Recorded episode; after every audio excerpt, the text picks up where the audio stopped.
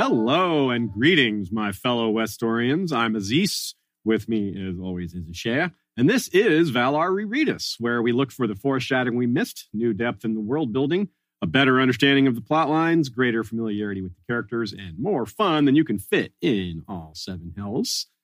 Support us on Patreon if you are up to it and feel willing. You can go to patreon.com slash history of Westeros and find the level of support and benefits package that supports you best.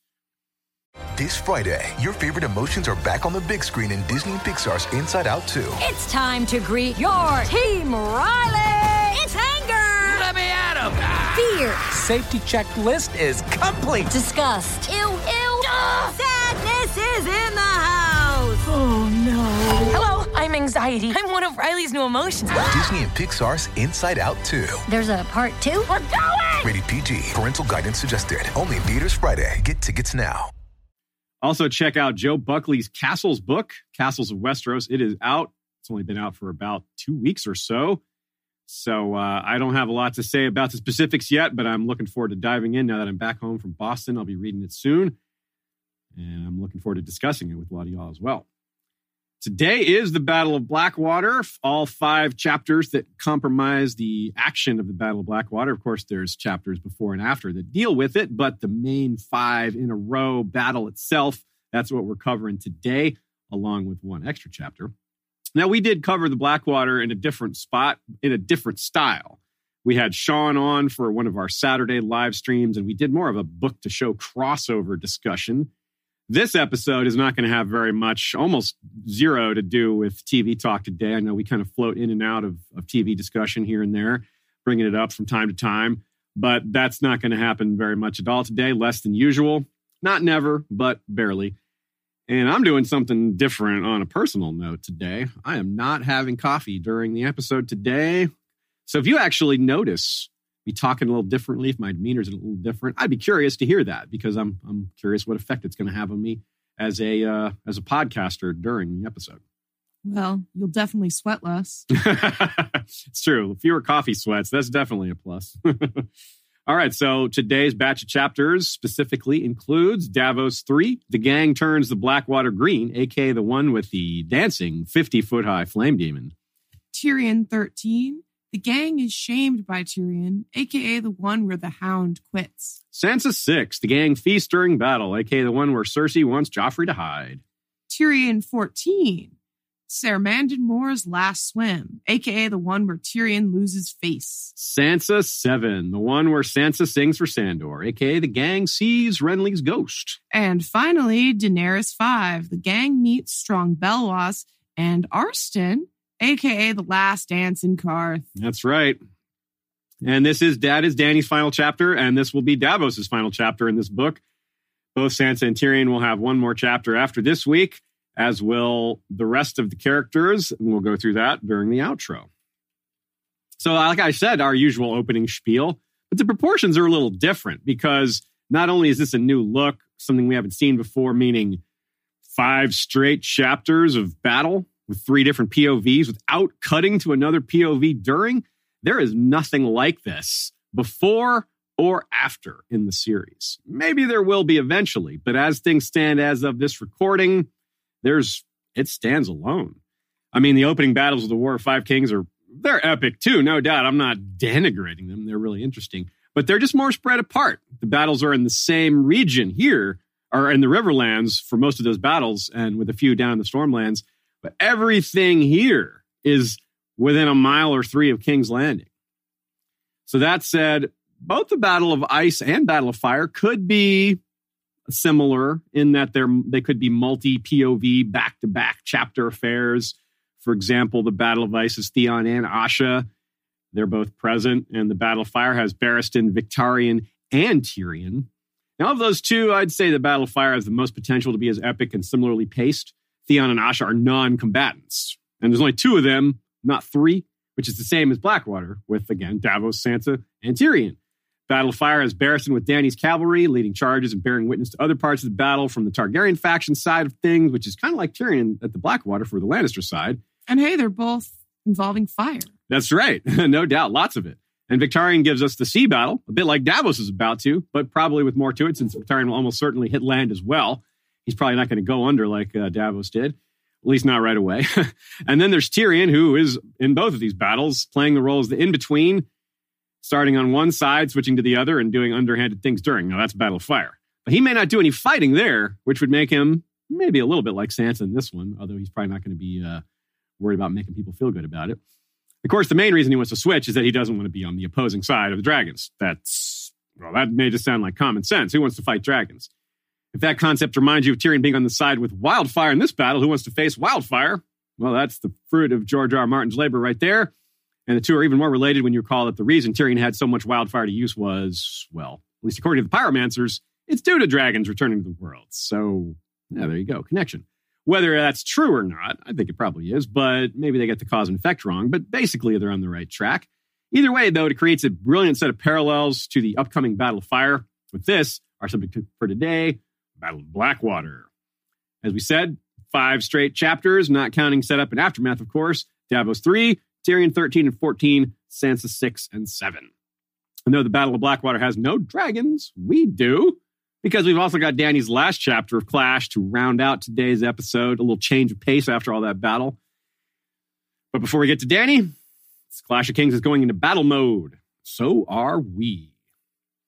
Davos 3. The gang turns to Blackwater Green, aka the one with the dancing 50 foot high flame demon. That sounds like one of our, you know, creative title thingies. Uh, but no, there really is a that description comes from George, dancing 50 foot high flame demon. We get that quote during this uh, this section, so we'll get to it. I just mentioned the fruits of George R. R. Martin's labor, and this chapter has the fruits of the pyromancer's labors, bolstered apparently by, like I said, the rise of magic. It starts off thusly. Blackwater Bay was rough and choppy, whitecaps everywhere.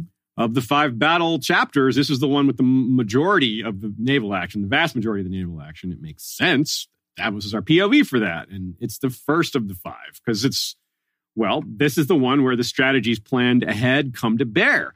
After this chapter, it becomes more of a slugfest, a brutal wrestling match in the mud and blood and Baywater and wildfire, where strategy is a localized thing, and most of all, the plans made ahead of time are set aside by necessity. So, first, the campaign. Either look at or imagine Storm's End on the map. Then imagine Stannis just taking his army north towards King's Landing. They can march on the King's Road for a while. That's the easiest route. But eventually they hit the Blackwater, a big old river, big enough that warships can sail up into it, at least for a stretch. This is the main purpose of, Dav- of Stannis' fleet. Move those soldiers from the south bank of the Blackwater to the north bank, where they can then attack the city itself. But to do that, they must get their ships through Blackwater Bay. A strong enough fleet could stop that or do enough damage that the crossing effort would be seriously hampered. But as is well established, the Lannisters do not have such a fleet. And what strength they do have is lessened by sending some of the larger ships away to escort Myrcella to Dorne. Amazingly, Davos notices exactly which ships are missing. But where was the Lion Star? Where was the beautiful Lady Lyanna that Robert had named in honor of the maid he'd loved and lost? And where was King Robert's hammer? She was the largest war galley in the royal fleet, 400 oars, the only warship the boy king owned, capable of overmatching Fury. By rights, she should have formed the heart of any defense. Davos tasted a trap, yet he saw no sign of any foes sweeping in behind them, only the great fleet of Stannis Baratheon in their ordered ranks, stretching back to the watery horizon.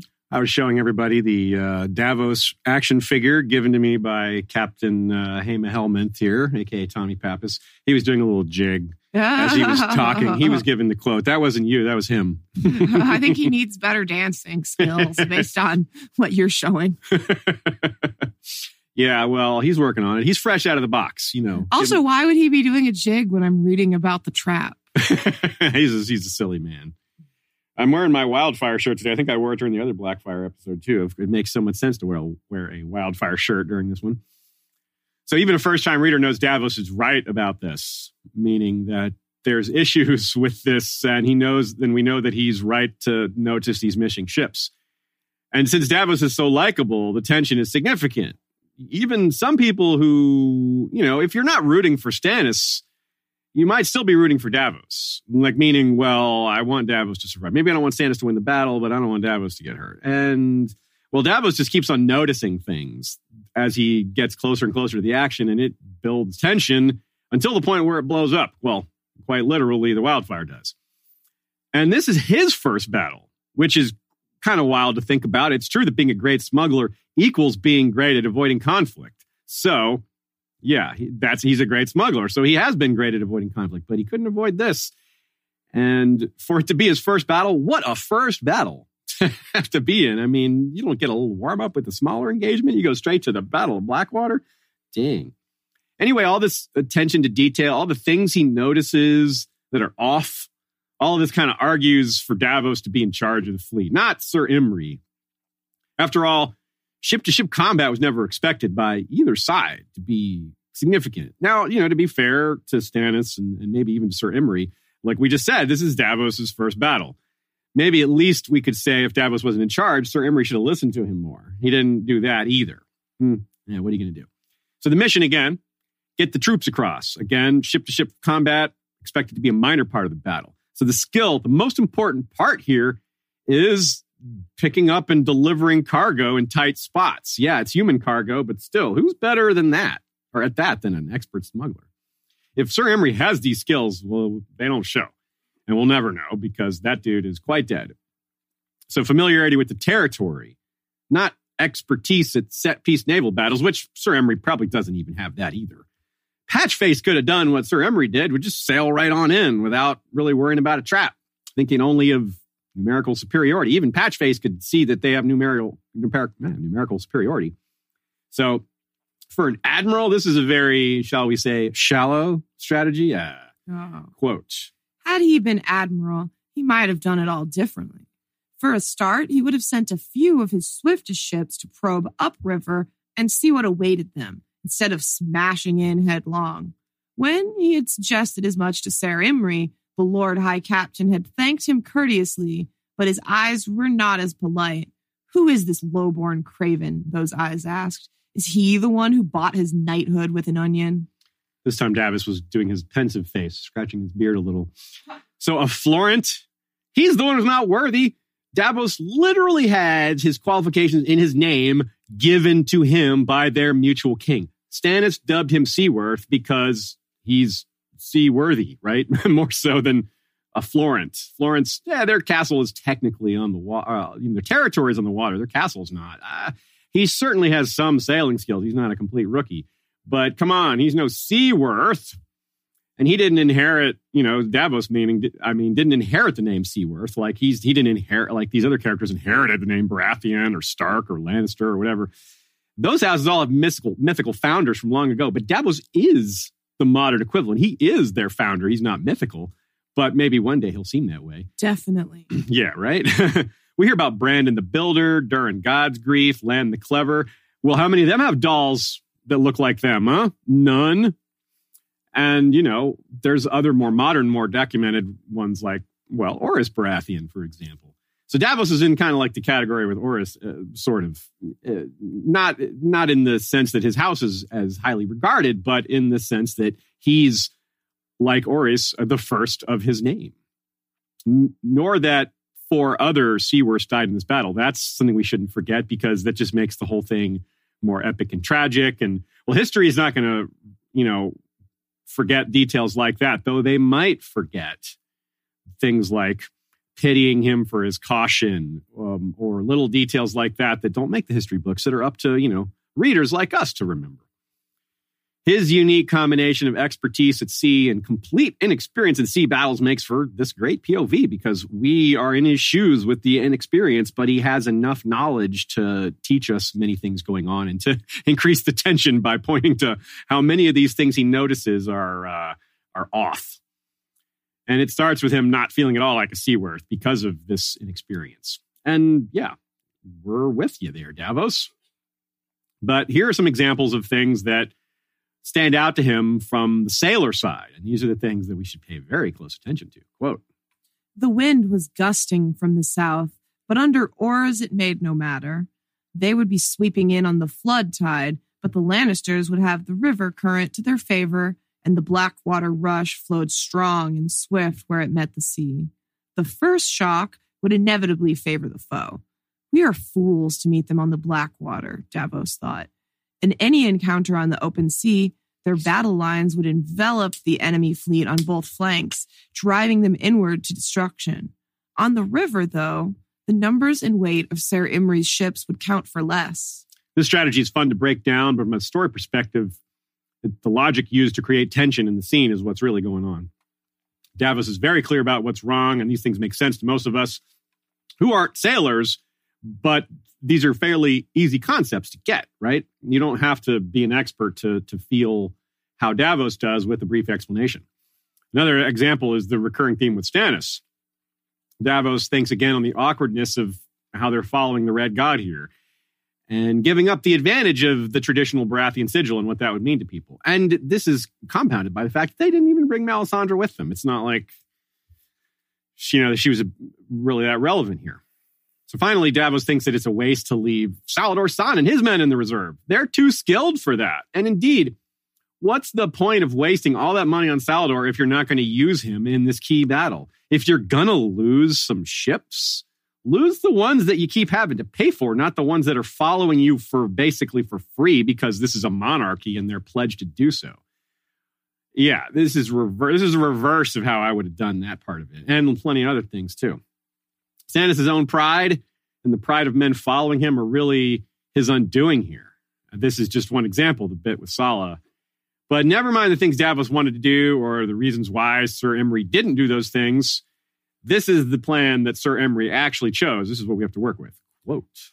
He had organized the fleet into 10 lines of battle, each of 20 ships. The first two lines would sweep up the river to engage and destroy Joffrey's little fleet, or the boys' toys, as Ser Imry dubbed them, to the mirth of his lordly captains. Those that followed would land companies of archers and spearmen beneath the city walls, and only then join the fight on the river. The smaller, slower ships to the rear would ferry over the main part of Stannis' host from the south bank, protected by Salladhor Saan and his Lyseni, who would stand out in the bay in case the Lannisters had other ships hidden up along the coast, poised to sweep down on their rear. I have been enjoying looking at the chat to see how people reacted to me playing with the Stannis doll, and uh, yeah, it's uh, as it's as ridiculous as you would think. Quick math: that's 200 ships roughly in total. 40 come in first to take out Joff's token fleet. That's two lines of 20, and then the following 160 or so come in and start moving the army across. Now, the, the biggest, strongest ships are in front. And with that many ships, they'll be able to move it quickly, the army, that is. And that helps because it means they can put their full force to work in assaulting the city quickly, which gives them their best chance to overwhelm the defenses, right? It's not, you know, you don't want to just attack one gate at a time. Try to attack as many places at once, stretch the defenders out. And that's, of course, you don't want to give them time to attack your guys beneath the walls. Uh, so, as, attacking with as many people at once is the best plan. This plan doesn't go very well. Almost none of this works, but still, the plan itself still almost succeeds, even though they get attacked from behind unexpectedly by two other big armies. That's how you know it was a terrible plan. Everything went wrong and it still almost worked. So, with a better plan, they could have had a lot more things go wrong and still succeeded. But they also had some bad luck. Not everything is Sir Imry's fault. Not everything is Stannis' fault. Some of it's just good plan, uh, planning and strategy by the other side, but there is some luck. Let's break it down. I'm going to do that by segueing briefly into game theory, a subject I have a lot of practical experience with, including a 10 year career prior to podcasting. So I have a few things to say about this. The thing that really gets me about Imry's plan here is that he does the one thing you should never do when you have a big or overwhelming advantage. And this is true whether it's war or poker or investing strategy or just many other areas of life it's maybe easiest just to say the old cliche version of this don't put all your eggs in one basket. If you see the bottom line is we can't lose, then don't choose a plan that can change that bottom line to a situation where you might lose. These are very basic concepts to people who deal in like risk management, insurance, stock trading. Well, if you're successful at it or gambling, well, again, if you're successful at it, bad gamblers use all sorts of strategies that aren't recommended. When almost every scenario you can conceive of is a winning scenario, You shouldn't take risks trying for the best case scenario. Don't risk certain victory to create glorious victory. Winning is good enough. You don't have to risk losing to make the victory bigger. That's exactly what Sir Imry did. He wanted to be have it be glorious. He didn't want to consider uh, coming in slowly. He wanted he, he rushed it headlong in like the big prideful goofball he is, but which is such a common way of thinking among these nobility uh, these characters in the nobility. Pride, pride, pride. The time to take chances is when you're at a disadvantage, when getting lucky is your best chance or your only chance. Think Robb splitting his army. Think taking the risk of splitting your army in a tight spot when you're disadvantaged. It worked. And that's exactly what Tyrion does with his wildfire plot. Now, I'm not saying it's always going to work, obviously, but when you're best, when you're in a bad spot, it makes more sense to take risks. When you're in a great spot, you take fewer risks. Now, let me give you a little bit of math to maybe make this uh, have this make a little more sense. Would you rather have a 50-50 shot at 10 bucks or a 1 in 10 shot at 100? Pause it and think about it for just a second if you want to give it some more thought. Plan A is vastly more likely to succeed. You have a 50-50 chance. But plan B is the one that 100% of all those financial professional types I mentioned would take. Why? Quick breakdown. 50-50 at 10 bucks means your average win is $5. Half the time you get 10, half the time you get nothing. Average that together, five bucks. With plan B, nine times out of 10, you get nothing. But one time out of 10, you get 100. The average pl- there is $10, right? So you get double your money by taking a bigger risk. That's the concept in play here. Now, the odds of Joffrey's fleet winning were actually probably a lot worse than 1 in 10. All the more reason why gambling with them is effectively no risk at all. We call that a free roll. You've heard me use that term before.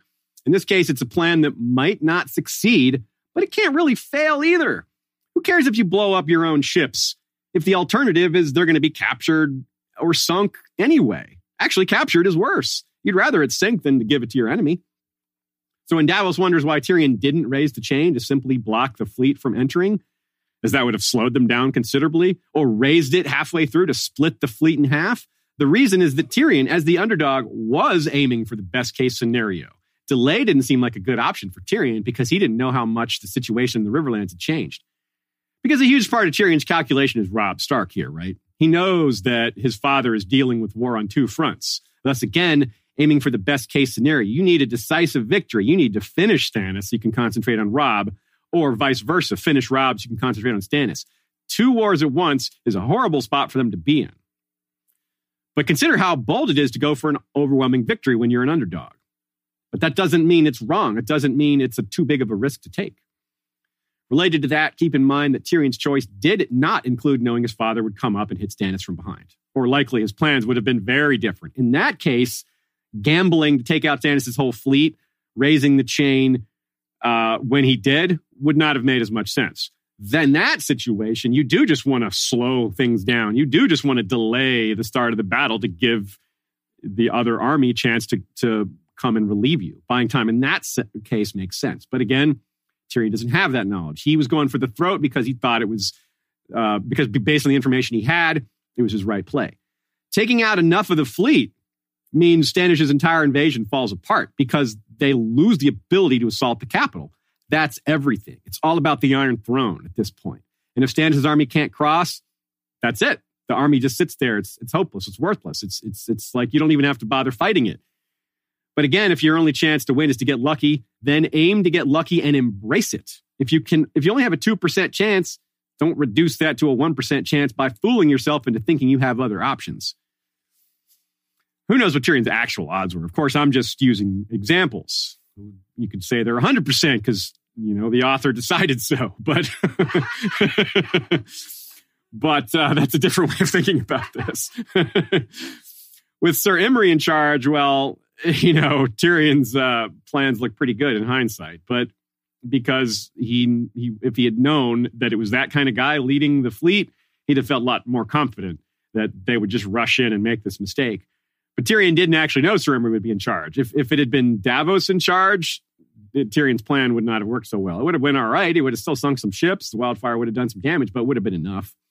Stannis himself, same basic problem.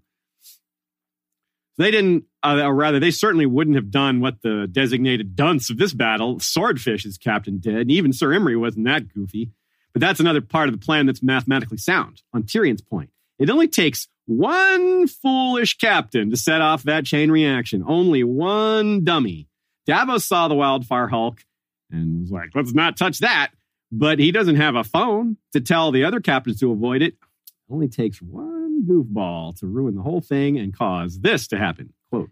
With a grinding, splintering, tearing crash, Swordfish split the rotted hulk asunder. She burst like an overripe fruit, but no fruit had ever screamed that shattering wooden scream. From inside her, Davos, Davos saw green gushing from a thousand broken jars, poison from the entrails of a glistening, oh, poison from the entrails of a dying beast, glistening, shining, spreading across the surface of the river. So, in the midst of this terrible destruction, George R. Martin still finds room for some wordplay. Burst like an overripe fruit, you say? Allow me to remind that the clay jars used for storing and hurling wildfire are all shaped like fruit. Ha, I've also been saying fruit throughout this episode to build that little joke up. Yeah. Set up, punchline, peach. May also remind that Could- Stannis could- was already vexed by fruit. Could you uh, could you say that you had built this up so you could see the fruit of your labor? damn it. yes, damn it. Yes, damn it. so when Renly went for the peach, Stannis thought his brother was going for a weapon. This time the fruit is the weapon. He really is being attacked with a barrage of fruit shaped ordnance. Yeah, and Renly's ghost comes along and helps defeat Stannis here on top of all that. Stannis, when it comes to Renly or fruit, he just can't win. Of course, we must quote the inspiration for our custom chapter title. Here it is. 50 feet high, a swirling demon of green flame danced upon the river. It had a dozen hands, and each a whip, and whatever they touched burst into fire. I do believe this is a nod to the Balrog, the fire demon from Lord of the Rings world, who specifically mm. Wields a whip of fire, and that whip has many tails. So in this case, it's many whips or a dozen hands with many whip. Whatever. It's a similar thing. Orange demon, green demon. Yeah, they're flame demons with whips. Yep, George loves Lord of the Rings, so I imagine he was doing a little nod there. George, uh, I mean, rather, Davos thinks he will float to safety, but then finally realizes after all this time what the chain was actually for. Davos never considered an audacious plan to take out the entire fleet. He did not perceive it until, well, it's too late. And here's the quote God save us. They've raised the chain. Where the river broadened out into Blackwater Bay, the boom stretched taut, a bare two or three feet above the water. Already a dozen galleys had crashed into it, and the current was pushing others against them. Almost all were aflame, and the rest soon would be. Davos could make out the striped hulls of Salladhor Saan's ship, ships beyond, but he knew he would never reach them. A wall of of a wall of red hot steel, blazing wood, and swirling green flames stretched before him. The mouth of Blackwater Rush had turned into the mouth of hell.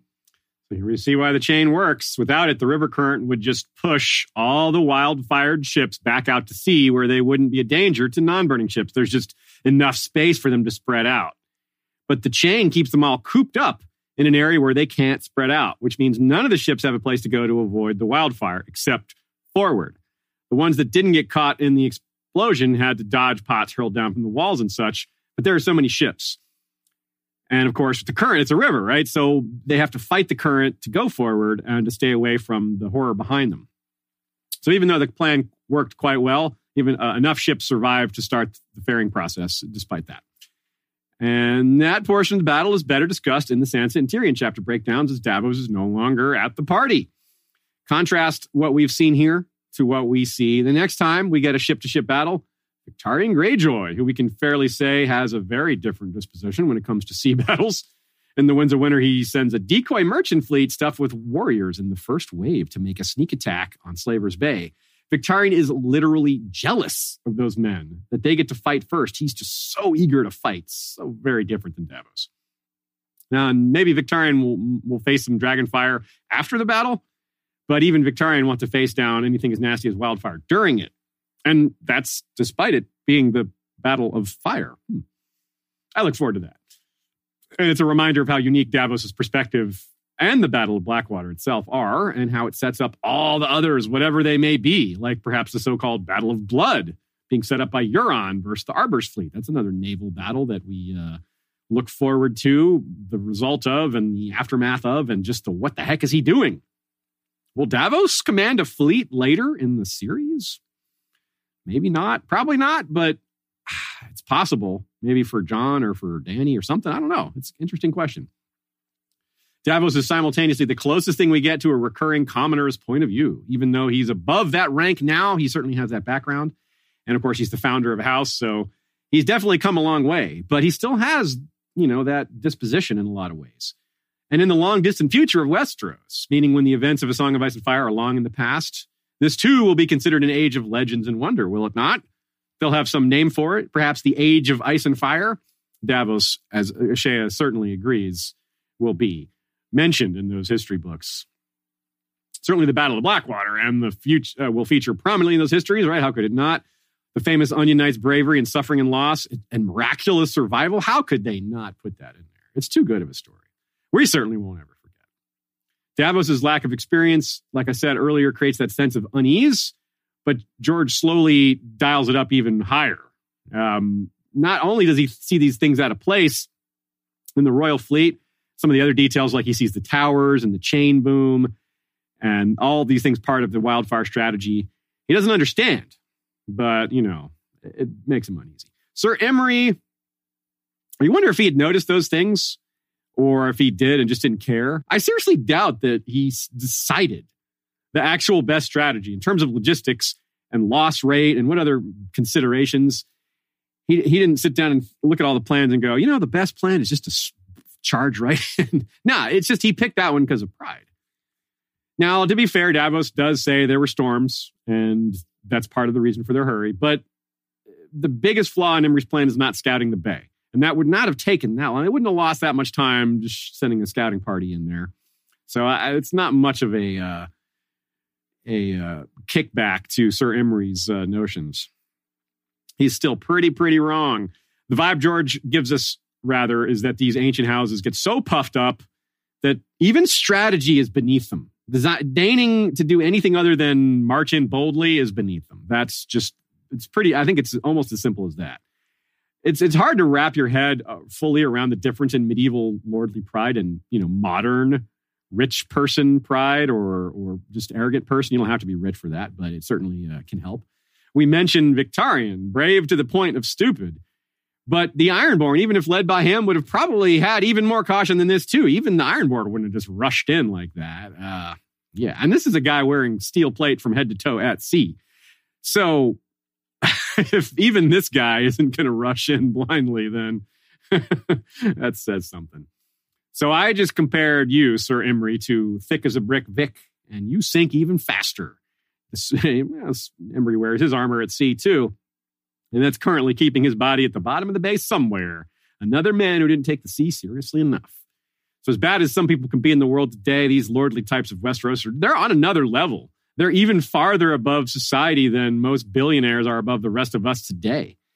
There are people in our world who are all about money. Like it drives them, it motivates almost every fiber of their being. And the ones who are successful at it often have huge amounts of power. Money and power often go together, right? Real world, fantasy world, same difference. But in the uh, but there are some differences in this medieval world or in a fantasy world like Westeros. There are lords and ladies who think dealing with money is beneath them. That's weird, right? They're so powerful that they don't even think about money. It's beneath them. Really? Yeah. So that that's what I mean by another level. Like I mean, there it, exists even here in the modern world. There are, you know, rich families that think it's uncouth to talk about money, to think, you know, Yeah. raise that. But th- this is even bigger than that, I think, because they, you know, they're t- talking about talking and play company. I mean, like they won't even deal with it in private. you know, like that seems to me like, wow, you got to be really detached to be above money, like to not even have to worry about money. Wow. Oof. So this is why uh, even someone who's a maverick like Stannis, in terms of how well he treats merit versus birth, even he can only go so far with changing the rules, right? Even if he's a, even if he's an extreme outlier, he's still putting you know bad overwrought uh, you know over prideful people in charge of things that really should have been done elsewise So if Stannis can't even do it properly, that just goes to show the world around him. Stannis will eventually look upon Mel and Davos as his top two advisors. He's going to go farther down this uh, into this tunnel of, of merit versus birth, but too bad for him, he didn't get there before this battle. It's a twist. Uh, you know, Davos and Mel are kind of like the twist of the old trope of an angel on one shoulder and devil on the other. But Davos's role at the Blackwater was not standing on Stannis' shoulder. He his no one listened to him, and Mel again wasn't even there. Stannis believed, like before the battle, that he could not afford to leave Storm's End untaken in his rear. Remember all that? His argument with Davos. Davos didn't agree with him. Neither did we at the time. Later events seemed to argue that Davos' side of the argument was correct. After all, Stannis had this huge, massive failure at King's Landing. It's a much bigger loss than what walking away from Storm's End would have been, right? Because that would have been walking away. That's not even like a defeat. That's just, I mean, it, Stannis was worried people would look at it like a defeat, but he's not going to lose any men. So if Stannis is able to continue the war after this, which he does continue the war after this, he loses this badly, then does not argue that losing at Storm's End, losing at Storm's End wouldn't have really been that big a deal. Again, Stannis's pride messing, messing him up there. It's like uh, Pulp Fiction. That's pride effing with you. His reputation wasn't ruined by losing King's Landing, and he, and he wasn't killed. He gets that rare second chance in the Game of Thrones. Davos's supposed end, while not quite a combination of ice and fire, is pretty close. He gets to choose whether he wants to drown or burn. Yeah, that is a tough choice. I don't really know which I would pick. Probably drown. I don't know. Yeah, probably drown. Let's not think about that too much. Definitely drown. Okay. Definitely drown. uh, yeah, so it's interesting too that compare um, Joe Buckley suggests comparing Davos to Tyrion here, uh, comparing the Green Fork, which is neat because it's the Green Fork, and you got lots of green going on here. Uh, the fact that Davos is attacking his own home. He's from Flea Bottom. He's Davos of Flea Bottom, even though his home is now established in, you know, down in Cape Wrath. The place he came from, though, is this spot. It's pretty interesting. Uh, but yeah, the comparison to Tyrion is more about how he's an important POV, but he's he's uh, and he's a leader, but he's not really in charge in this battle. Same as Davos. I wonder what would happen if Imry had just uh, made a dash for the South Bank, just stopped, you know, started dropping soldiers off there instead of engaging in the middle of the river. Well, there's a lot of what ifs we could go through there, but that almost certainly would have worked, but it wouldn't have been glorious. That's why he didn't do it. Uh, Joe also with a good catch here. It looks like there was some confusion in the order of troops landing. That it appears that uh, a lot of archers were dropped off before, you know, other types of foot soldiers like guys with spears and pole axes and stuff like that. You you don't want the archers in front, right? You need the your infantry and spearmen to hold other guys off so the archers can do their job. So it looks like there was they came up as part of the confusion there. Archers getting kind of abandoned and put in bad spots. One of the first things that happened in this chapter, it's pretty sad, uh, is Davos takes pride in his son's sca- sailing. He notices how they're sailing very properly. That's pretty painful knowing that it's going to be their last battle as well as their first. For all the suffering that so many characters go through in A Song of Ice and Fire, it's difficult to compare anything to Davos having to witness four of his own sons losing their lives so quickly. They can't even draw a breath before hundreds of their peers go up the same way as well as Davos, except he didn't actually go up, but it looked that way at the time. Only Catelyn, I suppose, comes this close. Maybe Cersei will eventually when if, if all three of her kids are dead. But uh, it's you know this early in the story. Um, yeah, it's Davos and Cat and maybe a few others that I'm forgetting. But as far as POVs, no one else really comes that close. We will all forever be wondering another what if, what Melisandre would have done. And I don't mean wondering if the battle would have been won or not, which that is a, a, good thing to wonder. But I mean specifically what she would have done. Like, would she have manipulated the wildfire? Would she have been able to drive it back from the ships? Would she have been able to control it somehow or turn it towards the Lannisters, make it hit them? I don't know, but that might be part of why George wrote it, wrote it that way to kind of conceal her full capabilities until later in the book. But uh, if that's the case, then it implies she does have some pretty serious capabilities that we haven't seen yet. Maybe the TV show is some sort of a guideline to that, but maybe not. Ainsley Michael John Griffiths leaves us a super chat with a fruit exercising image. That's funny. and it says, Hey, you. All right. That's pretty perfect. I'm pretty sure it was a pair, but I didn't want to say for sure. okay. Violent Messiah 666 says good wordplay from George because King Stannis sees his worth. Hey, nice, nice. Amy Lantrip, the wildfire under King's Landing is like all the radioactive buried in New Mexico and New Jersey, just waiting for disaster. Yeah, it really is. It's it's interesting that uh, it didn't happen here. You know, this is something that no one worried about during the battle, but you know, here during a reread, we can think it may have been closer than we might have thought to something really going wrong here. But no, I do think that's an interesting point she made, just bringing up New Mexico and New Jersey, considering George living in both of those places. Oh, you know, I that went right past me. Yeah, Yeah, I great. was trying to clarify that. Yeah. You're right. I wonder if that's entered his mind. He's living in states where they have buried, buried radioactive yeah, waste. something that just could come up and just be utterly destructive. Wow, good catch there Miami. Nice one. Uh, so many Seaworths dying to wildfire reminds us of another famous scene where many Targaryens were killed by wildfire. In our episodes on Summer Summerhall, we discussed this scene a, a lot because Summer Summerhall very likely involved wildfire, obviously. And, and though it's not the only time we see wildfire in the series, this is clearly the best example of a chapter where we see wildfire in action. Not only that, but Davos' ship is Black Betha, the wife of Aegon V, aka Egg, aka the king responsible for Summerhall. It's not a certainty that Betha died at Summerhall. She may have been dead already, but it's fairly likely. And if she did die there, it's a deep but very hidden uh, piece of symbolism because it would mean both the ship and the person the ship was named after dialed the wildfire. And there's synchronicity with the dates because Betha Blackwood, if she died at Summerhall, it would have been in 259, and the Battle of Blackwater is a nice round 40 years later in the year 299. I also note that Black Betha comes from a family where archery seems to be a bit of a theme, House Blackwood. And in this scene, Black Betha defeats White Hart, a rare animal. It was a white hart Robert Baratheon himself was chasing until he found it dead, whereupon he switched to hunting boar, the boar that killed him. I guess white harts are bad luck for Baratheons and their men these days. Hmm. But Ar- Archmaester Rennie draws our attention to a very hidden little subtlety there. Arthur C. Clarke has uh, used the, the work, uh, the, the White Hart, as a pub where his tales are told in a variety of his stories. So that's a recurring feature apparently in Arthur C. Clarke stories is a, is a pub called the White Hart where tales are told. Very cool, Archmaester Rennie. Did not know that in 20 years of in the, being in this fandom. That is the first I've heard of that, so that's cool.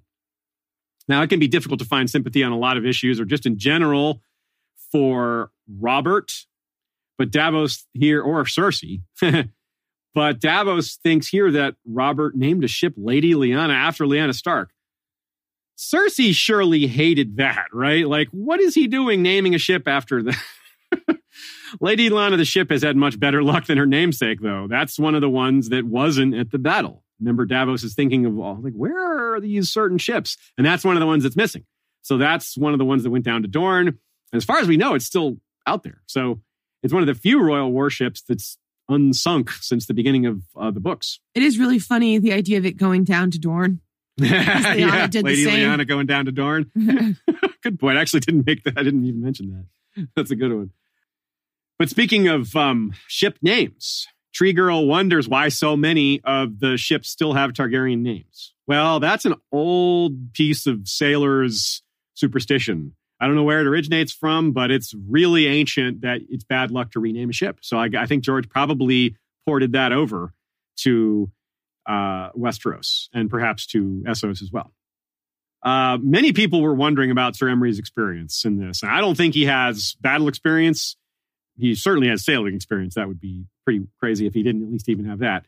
Some people wonder why it wasn't Lord Velaryon, though, in, in charge. Uh, that's the house that's traditionally so big and powerful, especially in navies. But that's not the case anymore. The Velaryons have really, really declined as a powerful house. They're not uh, super significant. They don't have a lot of ships anymore. So it's it's a big it's a matter of that. It's a matter of the fact that House Florent is just such higher standing, and Stannis felt the need to give them what they wanted because they're his most staunch supporters. They're his wife's house, all that business. Stephanie the Peerless wishes we had a lowborn POV. Now, of course, we, she knows about Davos, but she means like perspective of someone who's in a lowborn's position in the battle, meaning like a frontline infantryman or something like that. Um, even if it's someone like Podrick. Now, she doesn't say Podrick, but I'm suggesting that. But of course, Podrick is right there with Tyrion most of the time, so we wouldn't maybe see anything new. Still, hopefully we get that at some other point because I agree it's it's interesting and tragic to see the kind of things that we talk about in Feast for Crows. Uh, when we get there, there'll be more of that. When we see a lot more evidence of what the war is like for for the lower levels of society. Other names of ships that people brought up, uh, Stefan B wants to know about names like Lady Hera and Ragged Jenna and Red Raven. Uh, yeah, Ragged Jenna. I don't know what that's all about. It's not the same spelling as Genna Lannister, so that's got nothing to do with it. I'm not sure what Jenna could be. Lady Hera, no idea. Red Raven makes me think of Blood Raven, though. Might just be a little nod, might just be completely unrelated. I wonder if either of the women's names are women Robert slept with.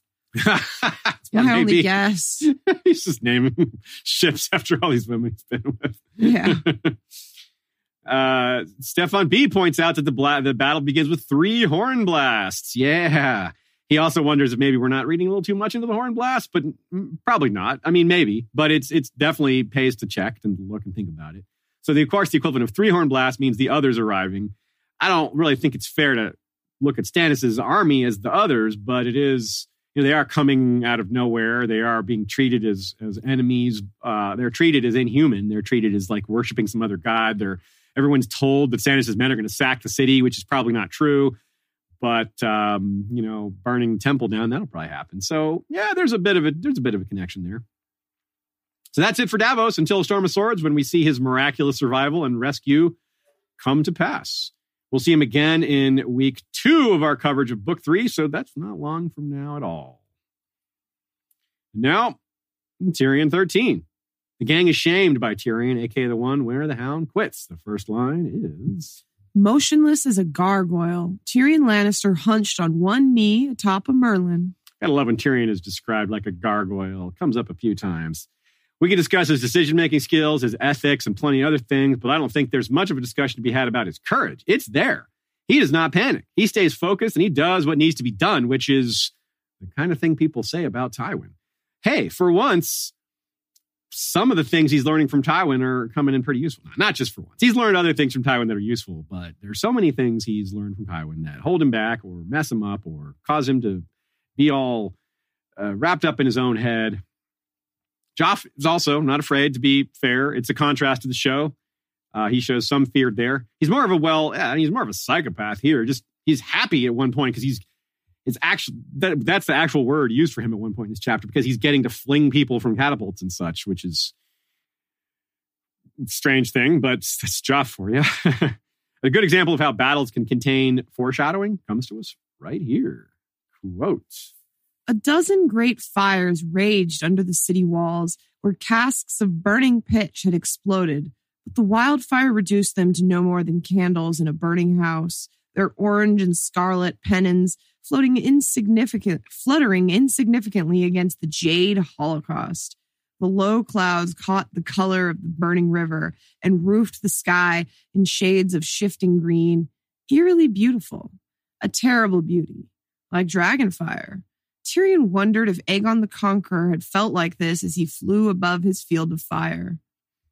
Tyrion thinks of the field of fire in his first chapter. And may I remind you, or maybe it's the second chapter. Anyway, I may remind you all those early Game of Thrones chapters are packed with foreshadowing. And we talked about it at the time how the field of fire is foreshadowed, some new version of it. This could be a nod to his fascination with the dragons and or his future association with them. Here's another quote that reminds us of that. The furnace wind lifted his crimson cloak and beat at his bare face, yet he could not turn away. Hmm, that, that phrase, furnace wind, only appears two other times in the entire series. One of them is Drogon, the other is Rhaegal when he blasts poor Quentyn. Yeah. So, very much that phrase is associated with dragons. Back in the current battle, though, Tyrion's plan worked quite well, but he needs to do better than quite well because they were so far behind going into this battle. So many disadvantages, so many uncertainties. So far, things were breaking his way and would continue to do so. And, you know, even though he later takes it in the face, here we get a good follow up to where things left off from Davos's point of view. A river's current was a tricky thing, and the wildfire was not spreading as evenly as he had hoped. The main channel was all aflame, but a good many of the mermen had made for the south bank and looked to escape unscathed. and at least eight ships had landed under the city walls. Landed erect, but it comes to the same thing. They've put men ashore. Worse, a good part of the south wing of the enemy's first two battle lines had been well upstream of the Inferno when the hulks went up. Stannis would be left with 30 or 40 galleys, at a guess, more than enough to bring his whole host across once they had regained their courage. And here, after that, we see evidence of the uh, game theory topics I was discussing in the last chapter. Quote If the battle looks to be going sour, they'll break, and they'll break bad. Jacelyn Bywater had warned him. So the only way to win was to make certain the battle stayed sweet, start to finish. Now, of course, George is a big fan of the show Breaking Bad, but of course it didn't exist yet. So that, even though he says break bad, that's not a nod to Breaking Bad, but I wish it was. But anyway, the, the, the real point here is Tyrion can't afford to have the battle look bad even for a minute. Recall what I said earlier? It applies directly to this. From Tyrion's perspective, it appears that if Stannis' men run away, they might just come back later and try a second or even third time. But if Stannis gets over the walls, that's that. It's it. Stannis, so in other words, Stannis might have a few chances, but Tyrion only has one. Again, this is not accurate in reality because the Tyrell and Lannister armies were approaching. So Tyrion actually has a better chance than he thought. And Stannis doesn't likely have multiple chances. But again, Tyrion doesn't know that. We're discussing why Tyrion's plans are the way they are, not, you know, what he could have done better with more information. And the walls give Tyrion a great look at the river and the territory in front of the city gates along it. So he gets a nice, big, wide view but he has to head down because, you know, he sees the need. If he had stayed up there instead of leading the sortie, he would have probably seen his father's army arrive, or maybe the Tyrells in the South Bank, and that might have been cause for him to say, "Oh, okay, well, we're saved, and I don't need to go leave a sortie." Uh, so he felt like he needed to make the sortie, even though mm, maybe he didn't. Look at Bronn with the cushy job of making sure the oxen are pulling the chain up. I bet he didn't mind that assignment. it's a million times better than Sandor's job, which Tyrion himself took up. Uh, but this is no accident. Tyrion is giving the easier jobs to the ones he can't count on when it gets tougher. And though the chain is super important, it comes in an early phase of the battle. In other words, it'll still happen before, if things go bad, it'll probably be after that. So at least the chain will go up. And he can trust Bronn to do that because if Bronn runs off or changes sides, it won't be that early in the battle. And if Bronn does turn, well, he's over there by the chain, not inside the city, right? He can't do as much damage if he turns on Tyrion if he's not even inside the walls. Like I said, meanwhile, Sandor has one of the worst jobs, at least among characters whose names we know. There's lots of nameless folk who have even worse jobs, but we don't know who they are. And that is, to be fair, why Tree Girl wanted uh, you commented on Flick that we could have really used such a POV. Now, given his need, Tyrion's that is, to keep the battle looking good at all times, which is to avoid the domino effect of everyone running off, it's a huge problem for him when Sandor refuses to go back out. That is the start of the exact morale issues he's worried about. So he has to take care of that problem quickly before it spreads like wildfire. and a huge deal that Tyrion does so. It's quite a move. It's brave. It's effective. He uses their low opinion of him like a judo or aikido master. He's like using their own prejudice against them. Quote They say I'm half a man, he said. What does that make the lot of you? It works so well that even a few sellswords join in. The ones we talked about who won't, you know, they'll fight for a knighthood, but they won't die for it. Well, here they are risking themselves in a situation that they probably wouldn't have. So you got to give Tyrion some serious credit for for doing the thing that worked. And uh, think also of how similar this is going to be to what happens in our final Theon chapter next week when Wex Pyke shames some of the Ironborn by stepping forward. Here's the real twist. I, like I said, it, as well as this worked, as well as brave as it was, like I said, it probably was not necessary. Stannis' army is already being hit from behind in two places but he can't tell. It's just there's just so much chaos, and that's a recurring feature of this battle. The realism of the chaos of battle is not to be discounted, especially on a battle of this scale. Like, how is Tyrion going to know what's happening a mile away? There's no, how can anyone possibly tell him? They can't run from a mile away inside the city to tell him because the gates are closed. they can't. You can't send ravens like that during a battle. No one's going to notice that. It just there is no communication. So if Tyrion can't see it, he doesn't know it's happening. And there's multiple times where he sees things going on the other shore. He sees what looks like confusion, maybe men fighting each other. He doesn't process what's happening. He can't figure it out. He doesn't realize his father's there until he wakes up after the battle with plaster all over his face. So, stepping away from strategy and action for some good old fashioned internal conflict. Hmm, that's the stuff, isn't it? Tyrion thinks on the moral implications of this battle a bit. He may be feeling guilt for all this burning of, well, people. Do you hear them shrieking, Stannis? Do you see them burning? This is your work as much as mine. Somewhere in that seething mass of men south of the Blackwater, Stannis was watching too, Tyrion knew. He'd never had his brother Robert's thirst for battle. He would command from the rear, from the reserve, as much as Tywin Lannister was wont to do. Like as not, he was sitting a war horse right now, clad in bright armor, his crown upon his head. A crown of red gold, Varys says, its point fashioned in the shapes of flames. Hmm. That's a great passage, and it reminds us that if Tywin were in Tyrion's place, as much as Tyrion is behaving like his father in so many ways, I don't think his father would have done that charge. I don't think his father would have been like, I'll lead the sortie. Mm. So, one for Tyrion that, that Tywin does not deserve.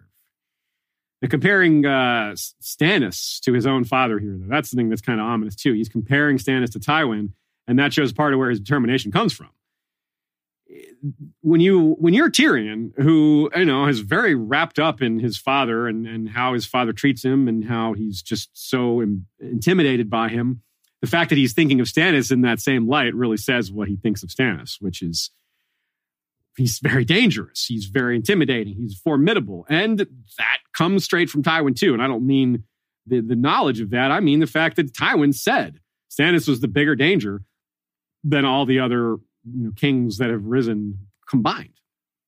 So Tyrion's feeling that heat, like the flames on Stannis' crown. Blackwater's George's finest example of there being no heroes, no villains in this world. Who do you root for here? You don't root for a side, I don't think. I don't want to root for the Lannisters. I'm not sure I want to root for Stannis. I'm rooting for certain individuals to survive, certain individuals to come through okay, certain individuals to learn things or to have things happen for them that maybe move their story forward, things like that. But picking a side, when I read this battle the first time, I was along for the ride. I wasn't uh, sitting there going, I hope the Lannisters win. I hope the, you know, I wanted Tyrion to live. I wanted Davos to live. I thought Stannis was a compelling character, would be would prefer to, for him to continue on. But I wasn't like, yay, Lannisters or yay, Baratheons here. I bet a lot of y'all were the same. Some of y'all probably weren't. Some of you probably were, at, were did pick a side, and, and that's cool too. Absolutely nothing wrong with that. Enjoy the series how you wish. But yeah, for me, it was hard to pick a side, and I wonder if that a lot. I bet a lot of you were the same way. Hovering above this whole chapter is the fact that Joffrey wins if Tyrion wins, which is kind of like yeah, which is part of the reason why it's hard to root for the Lannisters. now, Joffrey and Tyrion aren't what they are in the next book, which is we pointed it out before, that they're going to really start going after each other and really start hating each other and uh, one upping each other constantly. But that hasn't come yet. At this point, as I pointed out in the last episode, there's some serious evidence in this battle that Tyrion actually cares about Joffrey surviving. He wants him to close his helmet. Now, of course, part of that is he knows that if Joffrey is killed in the battle, people are going to run away. And if people start running away, everyone runs away. And of course, Tyrion is extremely aware of that possibility and is doing everything he can to prevent it. So, if you want to argue that the lowering of the visor isn't actually uh, Tyrion wanting to keep Joffrey alive for you know his family, it's a fair point because it's more. It could be you could call that self preservation. We're trying to win the battle.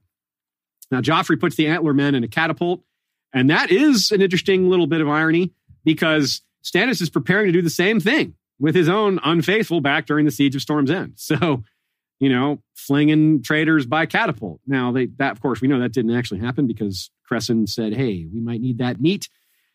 But uh, you know, there's no Cressen here at, at King's Landing at the time. Funny line regarding Joffrey's moment with uh, his visor being up. Tyrion says, "And you don't want to spoil that pretty face either." Oops. Speaking of having a face spoiled, now not pretty, but remember, Tyrion is going to say pretty when he sees himself in the mirror for the first time and then hurls it away. So George choosing his language very carefully, connecting those dots on the down low.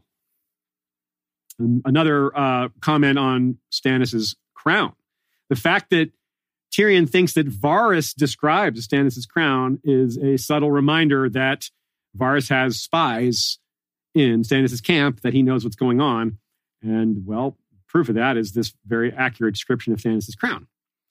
And, well, a good reason to continue thinking about this rather than just to keep it as an idle curiosity is that maybe whoever that informer is, the one giving information about Stannis to Varys, is still with Stannis up in the north. Not that this informer could be sending a lot of messages while in the midst of winter, but if they take the castle, if they take Winterfell, maybe uh, we'll see different stuff. Situation could change. The chapter closes with Tyrion finally distancing himself from Tywin, right? That is what we were referring to earlier. The moment he decides to be brave and lead from the front is a moment where he is breaking free from his father. Whereas so much of his battle preparations were, you know, he could be, he may as well have been thinking, what would my father do? Ruthless, go for the throat, try to win, don't worry too much about what people think of us, just focus on the bottom line of victory. Yeah. But this is different. This is not how Tywin would have behaved. And it's really important. Interesting little moment here. Sandor, as he's quitting, says he lost his horse during this battle. Must not have been stranger, or he must have meant that he literally lost the horse, not it died. Because that's what happened in the riot, too. Which makes me think, whoa. So stranger is just always with the hound. And if you think of stranger, meaning the face of the seven, the aspect of the seven, meaning kind of like a face of death, that's pretty symbolic that the stranger is always finding the hound, always following him wherever he goes, always staying with him. Maybe his horse dies and he just names another one stranger over and over again. Yeah, just the many faces of death. the many faces of horse. Nay, that is not it. All right, let's move on again. Sansa 6, the gang feast during battle, aka the one where Cersei wants Joffrey to hide. It starts like this. The torches shimmered brightly against the hammered metal of the wall sconces, filling the queen's ballroom with silvery light. Sansa takes a subtle note of the darkness and the movements of those bringing messages, and she can tell by their body language the news is not good. Another great example of how she's learning to read people.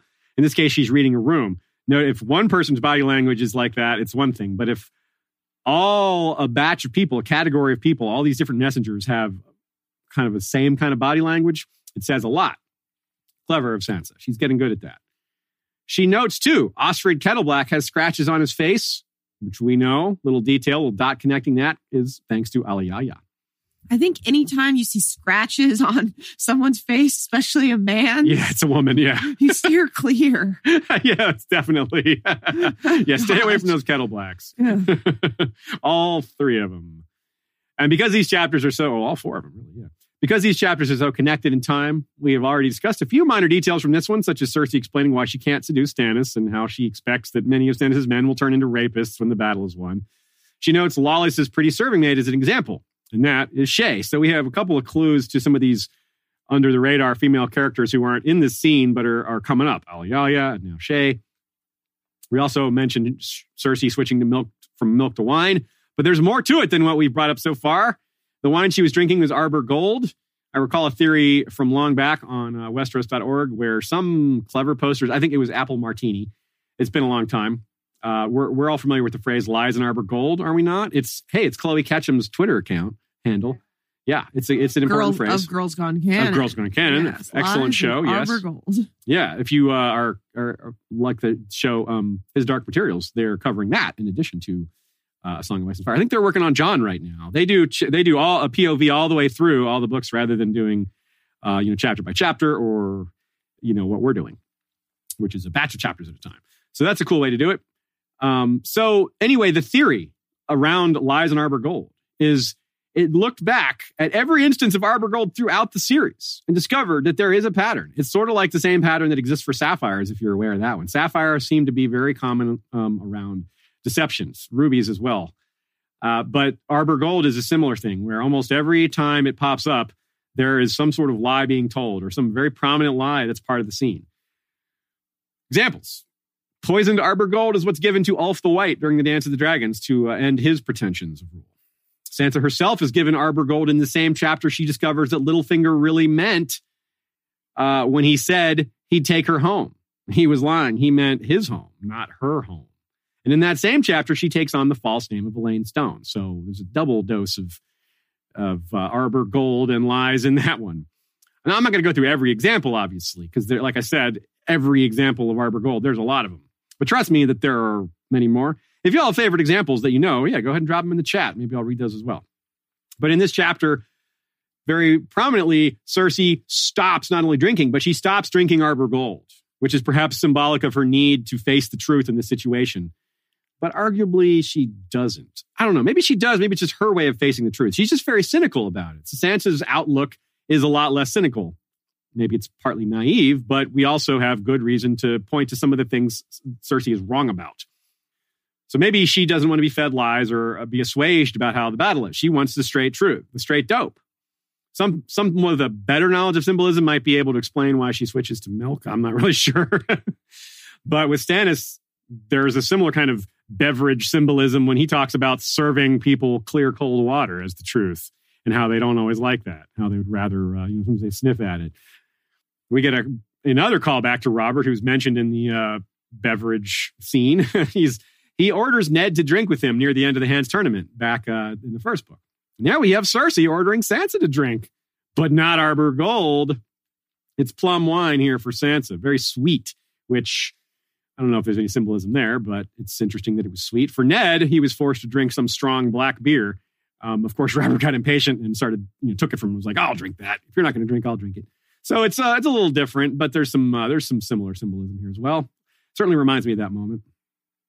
In in in uh, the scene with Ned and Robert, well, he's drinking to be deceived, kind of. Here, maybe they're drinking to forget, or maybe the other way around. Maybe Robert was drinking to forget. Robert is doesn't like to think about his life or his past. He just wants to live in the moment, and because uh, the past is painful. Cersei here doesn't want to face what's coming, perhaps. Either way, it's drinking to avoid the truth, in a sense. Speaking of wine, food and entertainment are also aplenty, and they're meant to be distractions from said truths.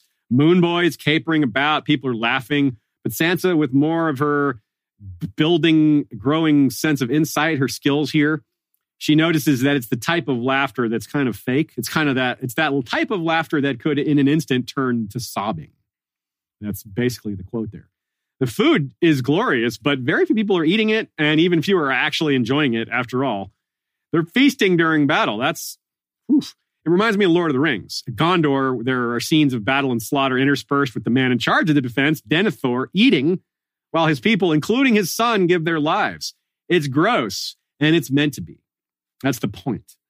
But even Denethor, if he were a better man, would still realize his son, Faramir, a symbol of leadership, needed to stay out there in the battle. Even Denethor wouldn't have said, Go hide in the castle, Faramir, because his retreat would mean the flight of so many of his men following him. They were depending on him for his morale. Cersei does not get that. She hasn't had battle training. That comes up in her chapters how she's frustrated that Jaime got the sword and she got what, married off? If she had been trained, if she had been taught, she would have had better sense of the strategy of this battle and what you know indicates they're winning, what indicates they're losing. That would help with their anxiety, and it would help her issue orders that aren't you know really bad. She orders Osney Kettleblack to have Joffrey leave the walls. Osney, because he's an idiot who probably doesn't have nearly as much experience as he and his brothers claim they have, and this will come up later when Jaime confronts them about their suspicious lack of reputation. How he just Osmond seems to kind of make up the name of the man who knighted him on the spot. Remember that he's like, yeah, Robert um, Stone. Yeah, that's who knighted me. It's like, hello, that's. We're clearly supposed to doubt this story. But the bigger point is that even Lancel, younger, less experienced, gets it. He says, look, you can't have the king flee the field of battle, especially with the gold cloak's morale being as flimsy as it is. This has been brought up many times. It's not subtle. It's not something unexpected. Yet Cersei wasn't there for any of that. All he's all she's been there for is Tyrion telling her, and she doesn't trust Tyrion about such things. She is very skeptical of his motivations, of his reasoning, and, and what his real goals are. Keep in mind that she might be thinking of the Valonqar, that she's constantly thinking that Tyrion will maybe be coming for her kids. So he's going to argue with uh, Lancel, that is not Tyrion, Tyrion's going to argue with Cersei about it in the next chapter about how this was a bad move. Osney does argue a little bit, to be fair, but just barely. He's like, well, he starts to like phrase a response, but Cersei just kind of batters him into submission, like the way she does with her yelling. So sellswords, right? Like we brought this up last chapter. Sellswords usually won't take orders that greatly increase their odds of being killed when there are other opportunities, like, say, running away or changing sides. Even Cersei is aware of this. This is not, this is within her military understanding, even though it's small. She knows you can't count on a cell sellsword when things go bad. One thing she understands pretty well is men. Even if she doesn't understand military strategy, she understands the worst side of men. But she's being extremely unpragmatic. She's accelerating their loss. She, if Osney knew better, if he knew, he would have argued like Lancel did or Lancel will in Sansa 7. So predictably, Joff leaving creates the exact sort of domino effect of gold cloaks running off that was predicted by Lord Jacelyn Bywater and kills Lord Jacelyn Bywater. He tries to stop them. It doesn't work. He dies. Speaking of predictable, many of the gold cloaks who ran off are going to feel Tywin's full wrath later. This is Tyrion 3 in A Storm of Swords. Quote The deserters serve us best as a lesson break their knees with hammers. They will not run again, nor will any man who sees them begging in the streets. He glanced down the table to see if any of the other lords disagreed. Yikes, right? Jeez. Tywin sent Tyrion to King's Landing to rein in the foolishness of Cersei and Joffrey, etc., but he was unable to prevent it here. Even though he gave explicit orders and many of his subordinates understood them, Lancel tried to stop her. Didn't matter. Didn't matter. Difficult task to stop Cersei when she's uh, determined. I mean, she punches him in his wound, for God's sake. Uh, although that's actually next chapter. Cersei clearly doesn't think about game theory either. She refuses to give shelter to rich merchants who seek it and ask for it. She's they're just out there saying, "Hey, can we come in too?" Why not? Why doesn't she help them? It's so silly. They can't hurt her. They're merchants. They're not warriors. They're not armed. If Stannis wins, she loses nothing. If if if she wins, those merchants will owe her some gratitude. This is another free roll, and she just says no to it. So, bah, bad Cersei. More sneaky foreshadowing going on in the midst of battle. Good place to hide it because there's so much else going on. Quote, the only way to keep your people loyal is to make certain they fear you more than they do the enemy. I will remember your grace, said Sansa, though she had always heard that love was a surer route to the people's loyalty than fear. If I am ever a queen, I'll make them love me. Woohoo! But it's another example of Cersei being the wrong person to listen to when it comes to love. She learned everything from Sant, I mean, from Tywin, and Tywin's an all about the fear guy. And, and, you know, Tywin only knew love when Joanna was alive, and that was a long time ago. She's been dead for quite a, quite a while. And so, yeah, again, don't listen to Cersei when it comes to love and fear, things like that. this foreshadowing, though, uh, about Sansa being queen, that's a big deal. And it's particularly sneaky because it's Sansa's still betrothed to Joffrey at this point. So from her point of view, it just looks like, okay, she's thinking about what's going to happen when she marries Joffrey. It's not remotely tied to the possibility that she'll be queen in the north, but we know better, those of us who have seen the show and expect that's a strong possibility for how she ends up. So very sneaky, George. Double meanings abound. Another round of songs here, this time from a singer instead of the group of uh, ladies and, and knights singing together. Let's quote it. He sang of Jonquil and Florian, of Prince Aemon the Dragon Knight and his love for his brother's queen, of Nymeria's 10,000 ships. They were beautiful songs, but terribly sad. Again, Aemon the Dragon Knight, Jonquil and Florian coming up in Sansa's chapters. They come up so often, those three, although they're not directly related, except that she thinks of them together. I mean, Aemon and Jonquil and Florian are thousands of years apart uh, in the timeline. And but it's neat to have Nymeria mentioned here. That's a cool one. That's a little different. Um, do you, that, that's do you a little. think that you might make a connection in any way to Arya there? Uh, what do you think? Well, both that it's a mention of Nymeria, her wolf. Oh yeah, that, okay. You know, her sailing away. Yeah, that's a good point. Yeah, maybe. What I'm, you know, just it's a song series of songs that Sansa's hearing. Yeah, because I guess in all these cases, she's thinking of being rescued, and you know, ten thousand ships would, would be pretty handy right now. Yeah, that's true as well. They they were refugees escaping, and she's thinking of escaping. yeah, that's a Yeah. great catch. Yeah, that fits pretty well, and it is an interesting little tie-in to Arya. Like you said, that is like because Nymeria is obviously a tie to, to her sister, even though she doesn't explicitly think of Arya. This is sort of like a bridge to the She, to she can't not hear the name Nymeria without thinking of Arya. Yeah, yeah, I you're think. right. Even That's when she doesn't point. think of it in the like explicitly in the text, I can't imagine it. and she thinks that the song is sad, and of course, thinking of Nymeria would probably make her sad, make her think of Lady, and you Yeah. know all that. So yeah, it, it adds to the sadness of the song. The song is sad on its own, but it's got an extra connotation for Sansa. So this is couched. This Jonquil Florian talk. It's it's it's couched with talk of the Godswood, meaning Florian and Jonquil is mentioned there as well, because of course she thinks of that's kind of how she's thinking of this Dantos relationship, and Cersei considers Sansa's prayers treasonous, and I think that's why she makes these threats here. At the end of the chapter, Cersei threatens her with Ilyn Payne, says, Many of you are gonna we're gonna just be killed rather than allowing Stannis to take take them hostage. But later on, she's gonna let people go to the Sept, and then she's gonna retreat to Maegor's Holdfast, and she doesn't seem to care where Sansa goes. So I think that Cersei is just doing this thing that she does. She's just you know, sniping at, at Sansa, just one upping her. This is just thinking on her level of insult back and forth. And your treasonous prayers must be, I'm going to, you know, make you feel bad for that. You know, it's just Cersei's a tit for tat kind of person. So it, it seems pretty clear after the fact that these were maybe not empty threats, but they're definitely threats she didn't follow through on. But Ilyn Payne, we can't just uh, gloss over him here. There's some, uh, maybe some symbolism here, uh, and it's important to point out his presence. Um, he has his own moment here. Uh, she notes the striking difference between how her father handled ice, how he cleans it, and himself after every execution, while Ilyn Payne, quote, He carried ice unsheathed. Her father had always cleaned the blade in the godswood after he took a man's head, Sansa recalled, but Ser Ilyn was not so fastidious. There was blood drying on the rippling steel, the red already fading to brown.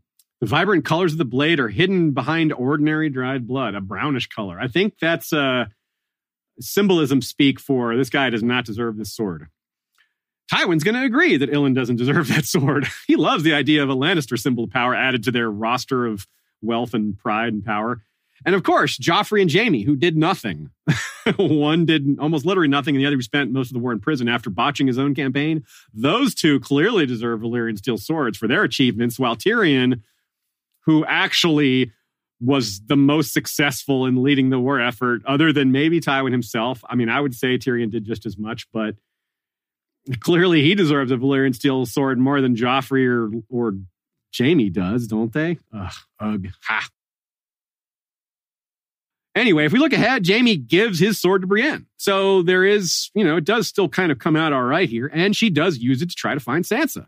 Very few of us would argue that Brienne is unworthy of a Valyrian steel sword, even though she herself might make that argument.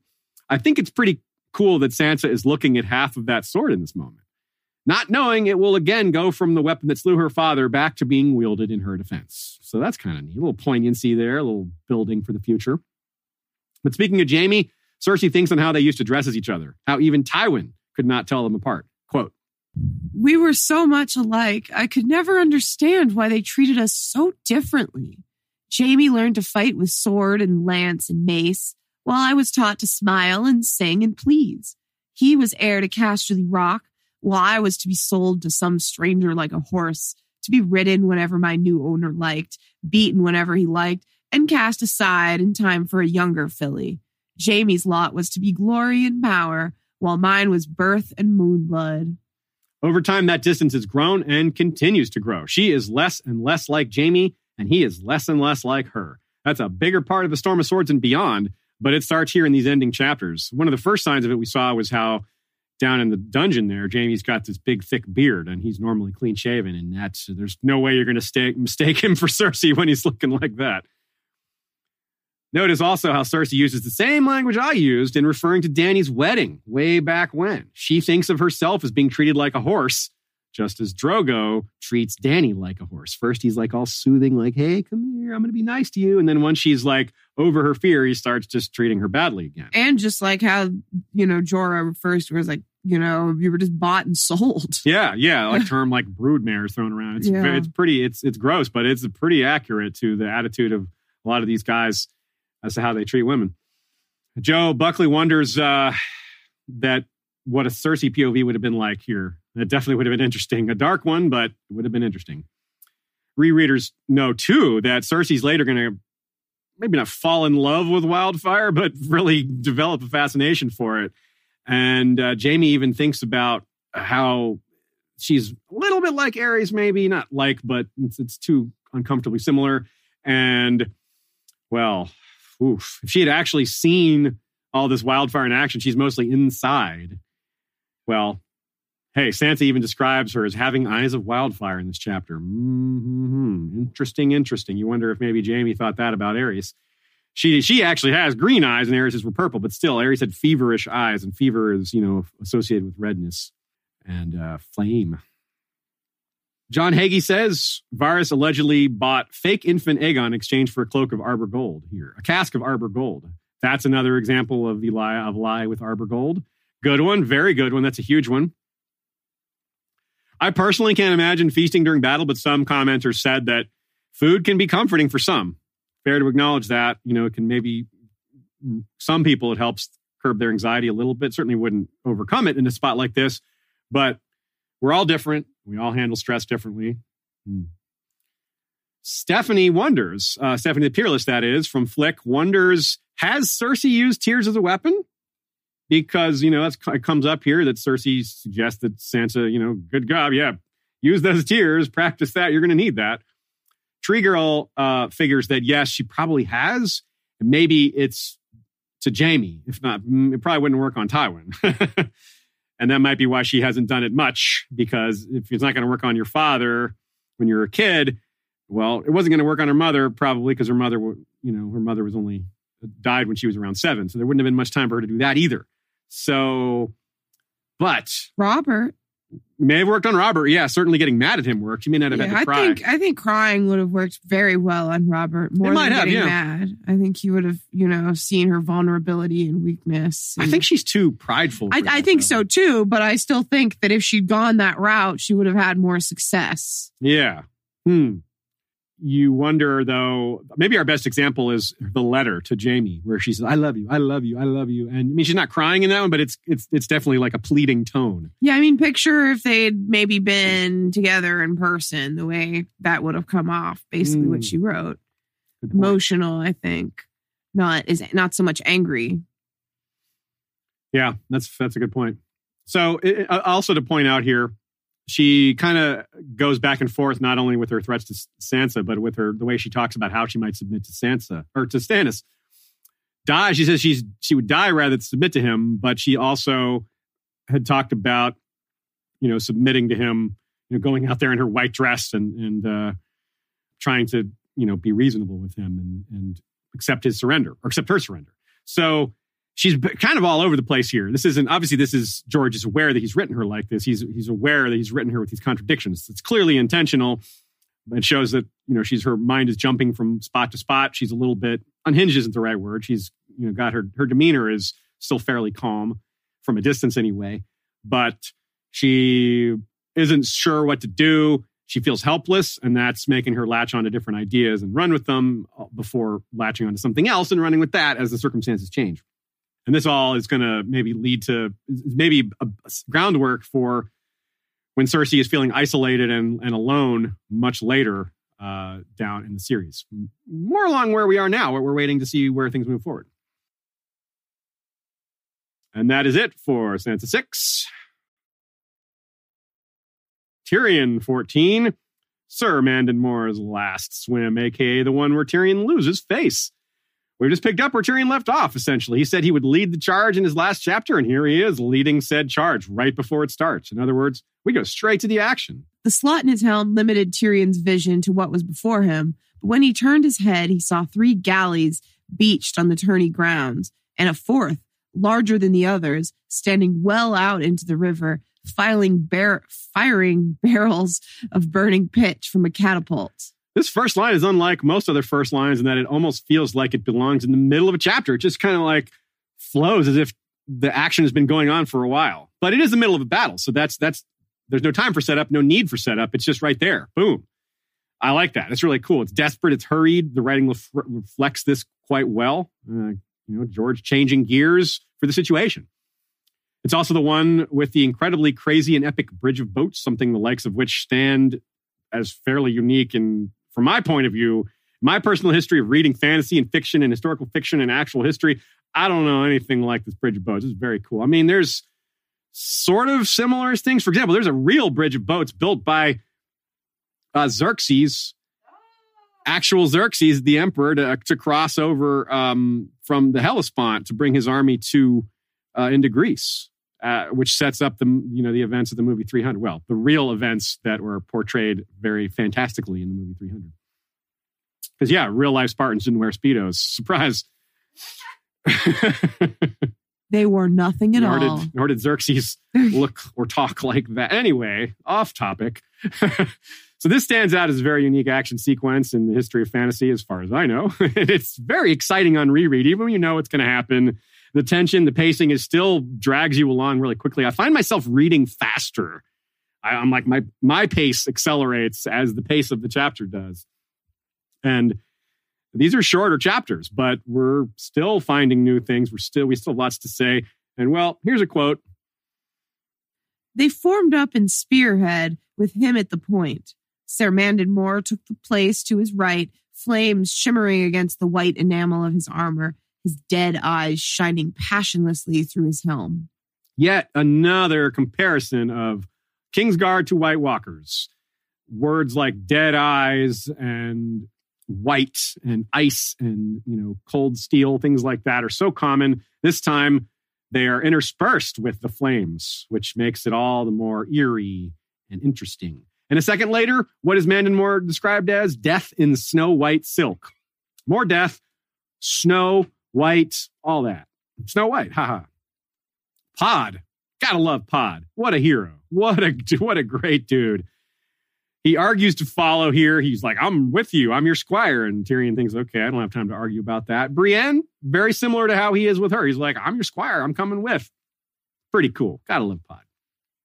Almost right away, they accomplish their primary goal, which is to stop the ram at the gates. But afterwards, there's clearly more to be done. That's the bulk of this chapter, that more that comes after. So immediately after, the first thing they do after stopping the mudgate or stopping the uh, the first battering ram is to see that there's another ram at the Mudgate and head over there. By the time the series ends, it's not unlikely that Tyrion will have been in the most battles of anyone in terms of POV chapters. I wonder if he'll ever be this deep in a battle again, that he experiences it from the front lines, that he experiences battle fever, that he goes berserk almost. When he when and if he commands for Dany might not be in the front lines. Or maybe it will be exactly that now that he's seen what impact he can have, now that he knows he can shame people into following that they will be eager to prove themselves when they're led by someone like him. Or maybe it'll be that he'll be on a dragon. And I don't know what to imagine there. That's just something to dream on and, and, and see what George does for us. Interesting, too, that he mistakes Mandon for Balon briefly. He, the, the Kingsguard are kind of, they all look the same to him, which is perhaps another bit of uh, a nod to them being White Walkerish because they're just uh, you know they're they're lacking in personality. They're just shadows. They're just these formless, shapeless defenders, but they're not just defenders because they can attack you like Mandon does. the wildfire phase of the battle is uh, entire is not entirely over at this point, but it's mostly over. There's no more surprise from it. There's still wildfire here and there. It's destroyed a lot of ships, but it's mostly just a thing to avoid in the battlefield now. Everybody's kind of moving around it, just ignoring, not ignoring it, but it's a barrier rather than something that's driving the action. There's lots of mud and blood and river water, of course. Stannis is still sending men across. Uh, at one point, there's a, a pot of wildfire explodes over Tyrion, but the net effect on the narrative is just to create light for a second. So it just gives us all a better view. It's not, you know, driving his actions. The bridge of boats, too. If there was more wildfire, the bridge of boats would have gone up in flames earlier, which is just another little what if moment. Again, the King's Guard are called two white shadows, and Tyrion becomes bathed in blood shortly after. The symbolism is all over the place. Bathed in blood, being part of battle, baptism by fire, baptism by blood. Yeah, really, really brutal. A knight attempts to surrender to him, and his hand is inside his gauntlet. It's a little bit like the knight surrendering him at, at the Green Fork with his leg pinned. It's so awful that Tyrion can't fully process it. Um, the, the, the the scope of how terrible everything is, and it's again part of why he goes has the battle fever. Probably what why people go into the battle fever. The trauma of what's happening around them is so awful that they flip into some other mode where their brain gets has a different way to process it because the regular human uh, outlook of it would just maybe break you like it does to Sandor. So this is all deeper symbolism here too of the sacrifices that of young men and, and women and, and property too to are all destroyed in the name of ushering in the new whether it's a new king a new queen a new regime. But of course it doesn't actually happen because the new is beaten. Stannis the new king the with new gods new to westeros anyway does not take over. Instead the status quo of Lannister rule is maintained. As Tyrion is uh, going through the chapter here, uh, at one point, as he's on the bridge, I believe he's on the bridge of boats. When this happens, a naked man just splatters right in front of him, and it's so gross. Blood actually goes through the eye slit of his helm from this splattered naked man. It seems kind of random. Like, what? Why is a naked man flying through the? Oh, yeah. It's explained in the previous chapter. Quote Joff had the antler men trussed up naked in the square below, antlers nailed to their heads. When they'd been brought before the Iron Throne for justice, he had promised to send them to Stannis. A man was not as heavy as a boulder or a cask of burning pitch and could be thrown a deal farther. Some of the gold cloaks had been wagering on whether the traders would fly all the way across the Blackwater. And some of those gold cloaks became traders themselves. Oops. Probably had their knees broken by Tywin anyway, during the the the point is that we draw that dot, we connect that dot. We know that's one of the antler men landing right by Tyrion. During the chaos, Tyrion starts to notice men fighting on the opposite shore, but he's been spun around and he's not sure whether that's actually the opposite shore or not. He's like, wait, what's going on? And he's confused because, you know, he's had his a blow to the head, been thrown from his horse, he's smacked onto the deck. The bridge, the boats are spinning around. He's in panic we know that this is Lord Tywin and, and uh, Renly's ghost, aka Garland Tyrell and Mace and all them have arrived. We know that's what's going on, but Tyrion has no idea. The battle is not going to end for a while, but it's over. It's effectively over. Stannis has lost, but Tyrion doesn't know that yet. Cersei doesn't know that yet. Almost nobody in King's Landing knows that yet, except for maybe, well, the people outside of King's Landing on Stannis' side who are realizing that, oh, this is bad. So while Sir Imry is getting out admiraled on the water, Stannis is getting out generaled on land, if we're being frank. He's a good commander, but he doesn't uh, come off well in this battle. He knew the Tyrell army was out there somewhere. He tried to snag that infantry. He sent one of his knights to go get them. And he's like, oh, well, I guess Loras Tyrell got there first. Does he not give them any more thought after that? Maybe that's why he wanted to rush to King's Landing and take it so quickly before they could do anything about it. In that case, that's smart. But on the other hand, how is he taken so unawares by them with that much time having passed? He has to know they're out there. Same as Tywin. He maybe doesn't know Tywin's out there, but he has to at least be aware of the possibility.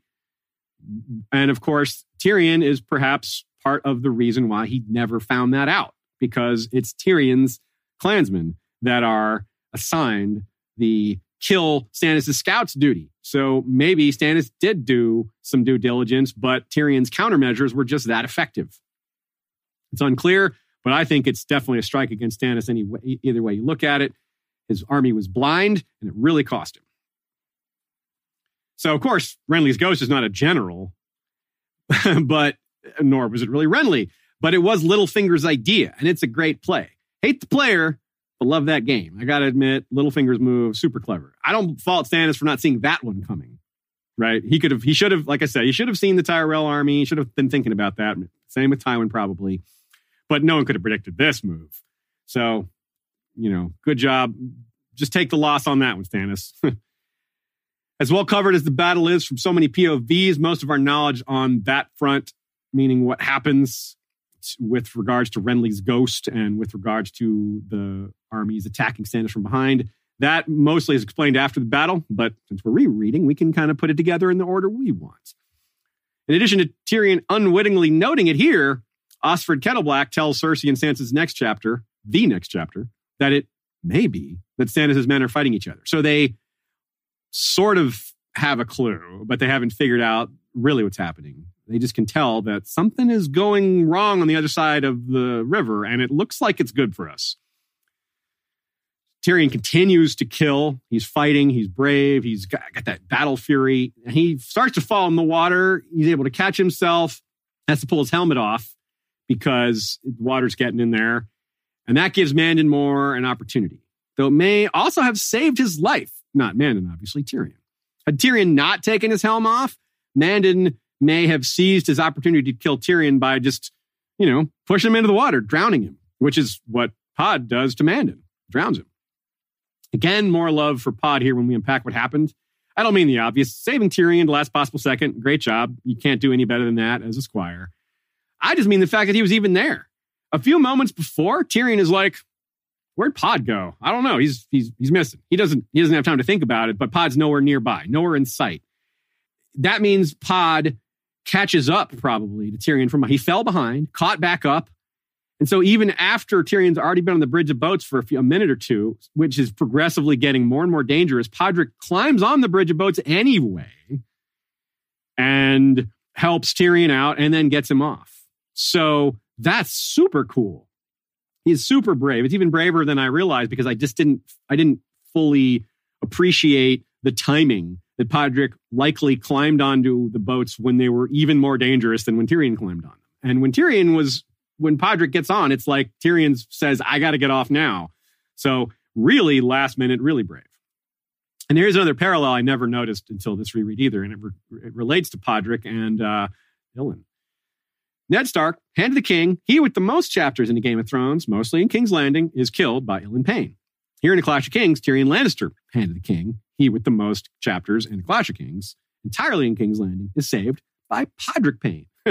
killed by a Payne, saved by a Payne. Those are our hands.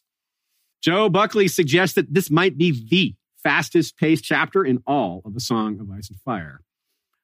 I don't know how you would measure such a thing, but I agree it is a worthy nominee for that title. Tyrion gets an almost cruel glimpse of a possible future when he attacks outside the Mudgate when the defenders begin shouting, Half man. He finally earns some respect and adoration from his peers, as well as just his hirelings. Like other, obviously, he's had the clansmen call him that, and it made him feel pretty good. But this is different. This is the Westerosi proper people that he's not gotten a lot of respect from. And this is uh, a nice moment in that regard, despite how awful it is in so many other regards.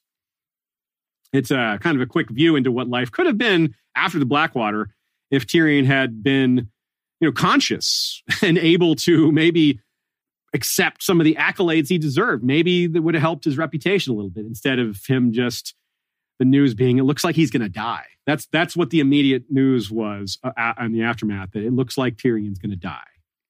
So rather than him maybe getting some accolades or praise, it's like, oh well, prepare to say goodbye.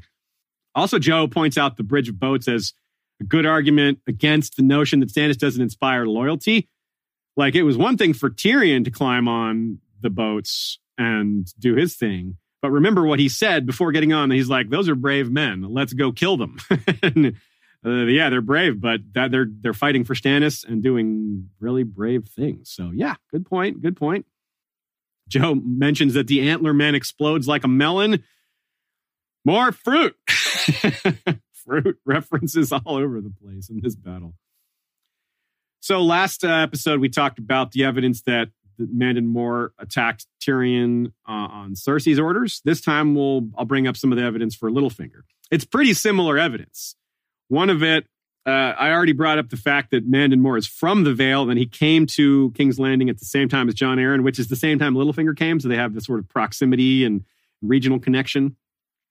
But the main thing to me is that it's uh, it's kind of under. Some people would say that Littlefinger would want him to would want to taunt Tyrion.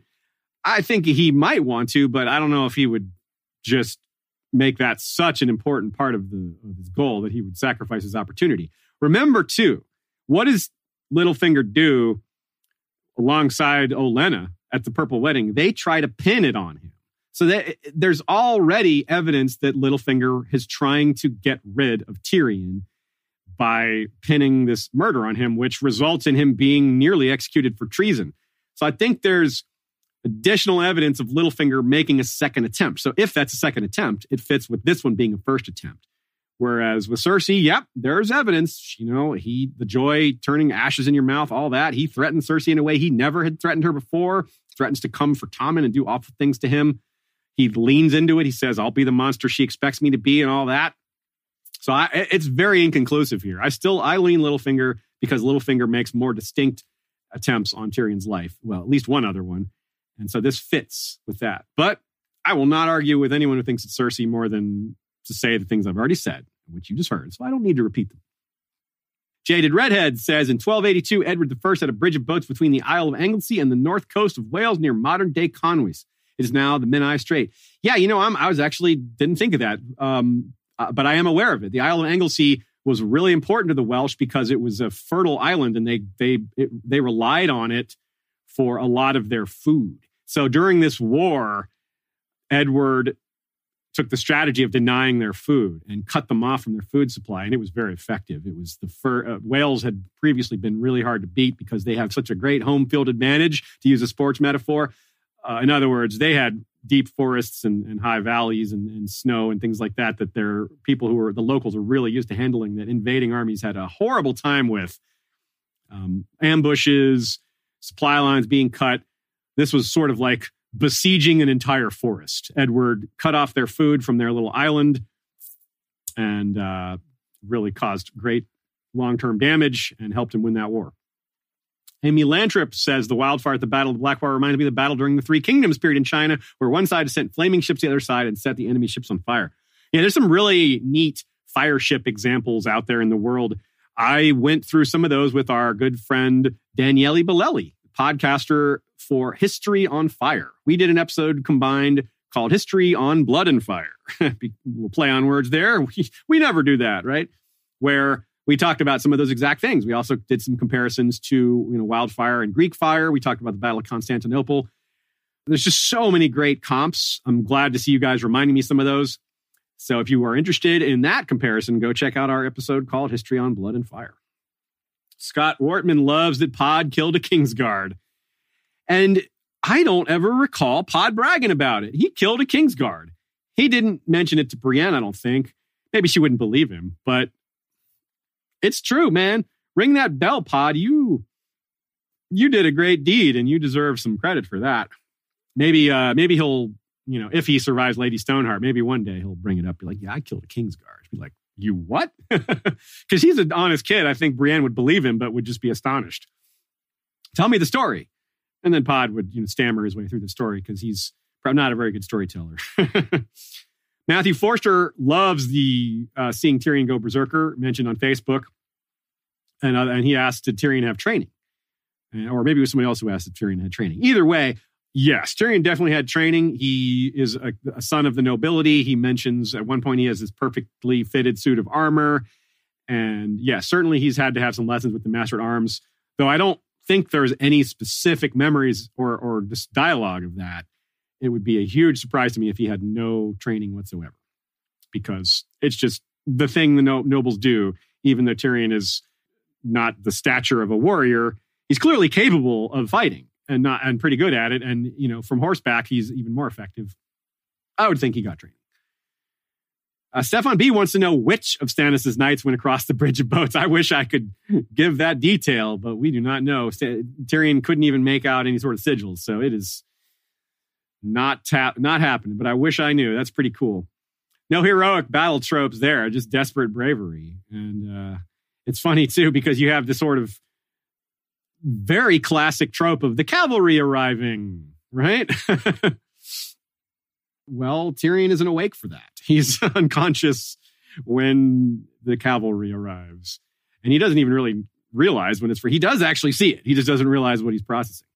Ridiculous Ed Tollett has a comment as for why Pod may not have bragged about killing a Kingsguard. And it's because he stabbed him in the back, knocked him in the water uh, from behind. So it wasn't necessarily a quote, fair fight. Not that Mandon was engaging in a Would, fair would fight. Would you say it was not a righteous kill? Oh, not a righteous kill.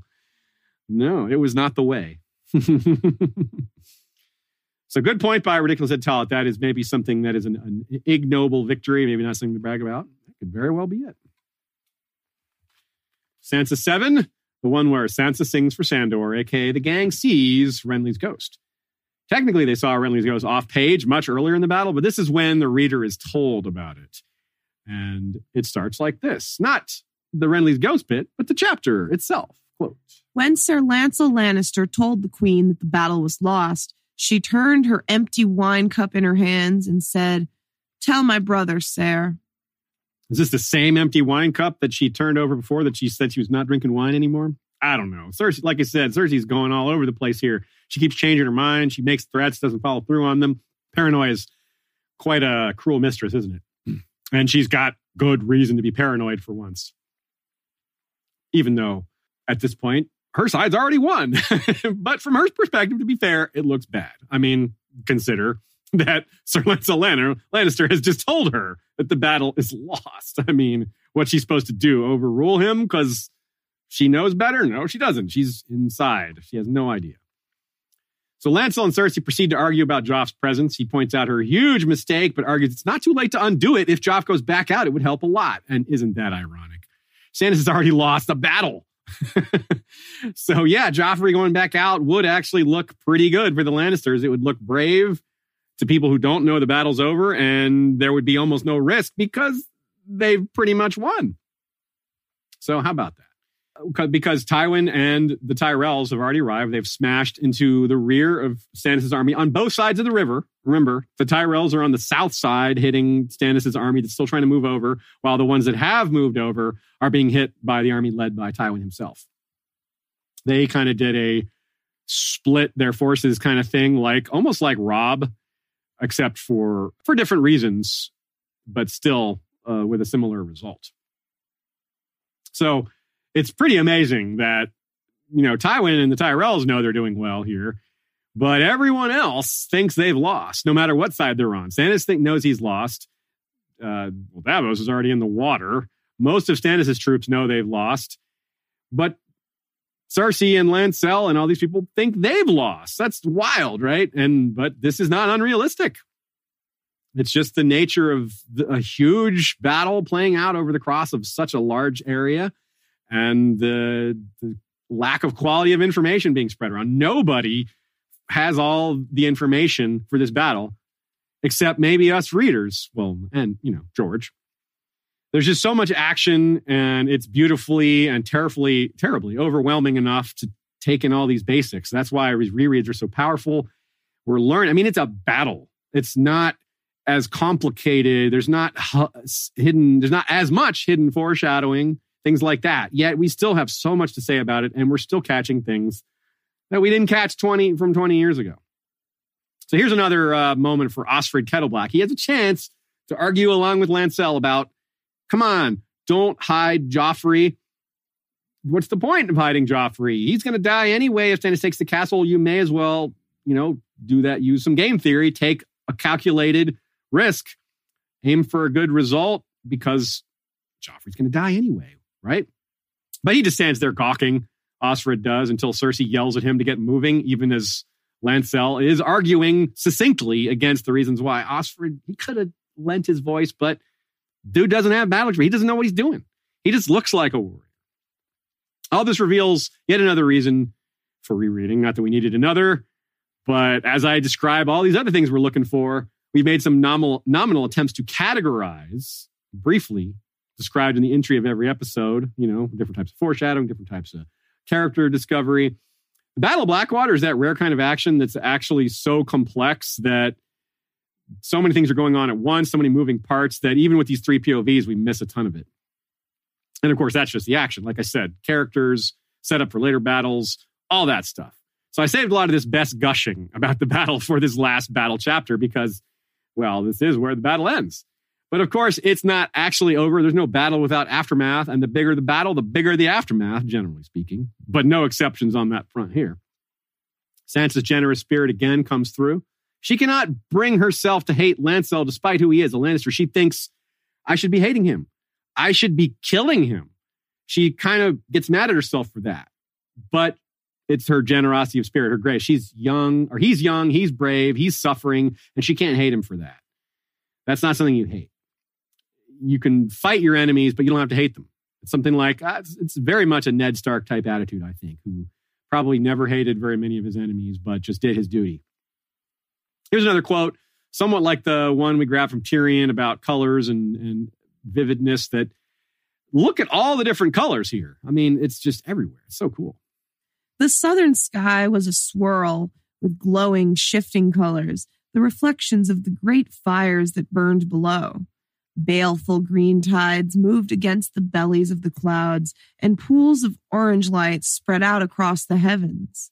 The reds and yellows of common flame warred against the emeralds and jades of wildfire, each color flaring and then fading, birthing armies of short lived shadows to die again an instant later. Green dawns gave way to orange dusks in half a heartbeat. The air itself smelt burnt, the way a soup kettle sometimes smelled if it was left on the fire too long, and all the soup boiled away. Embers drifted through the night air like swarms of fireflies. Green tides, green dawns, jades and emeralds, yellows and reds, embers, swarms of fireflies. Also, I think we can all relate to the soup kettle bit. Yeah. yeah Whether you yourself has done it or a roommate or something. It's terrible. It's really bad. Boiling the water. Yeah, I did that. I've done that with boiling eggs and no Yeah. water left and the eggs are just cooking and Oh, boiled God. eggs. It's so bad. And uh, shortly after this, uh, this quote, this colorful quote, she thinks of Lady and wonders if they'll be united in death because she's thinking that maybe she's about to die herself. But that's when a living, breathing canine shows up. Sandor, who is the kind of the real Jonquil here, but talks about how much being a knight sucks in this moment.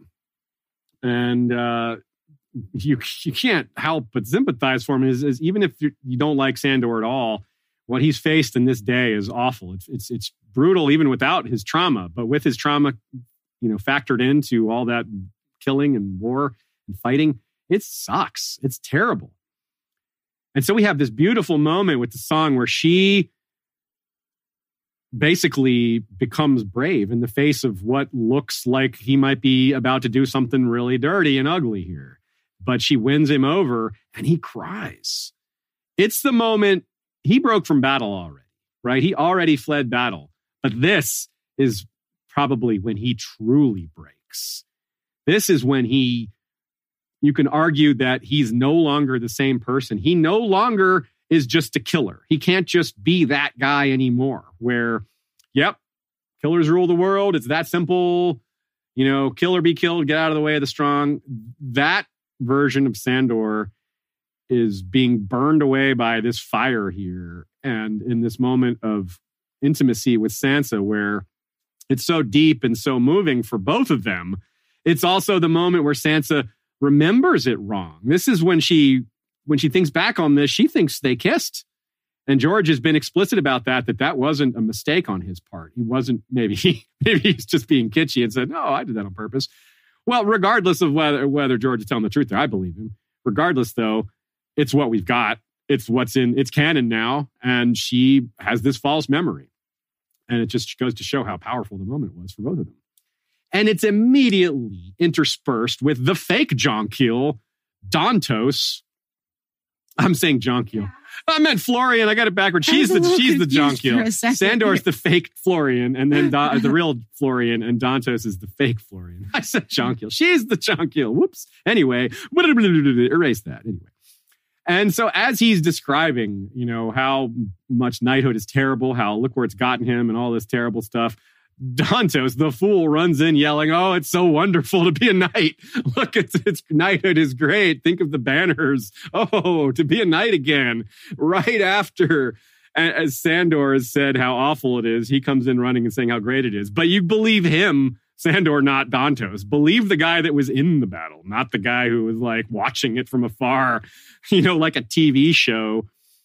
But he mentions too, there's a, the, the the connection is even stronger because, well, look at how Dantos brings up even the ash, which is uh, you know, re- related to Sandor and the fire bit. Let's look at the quote.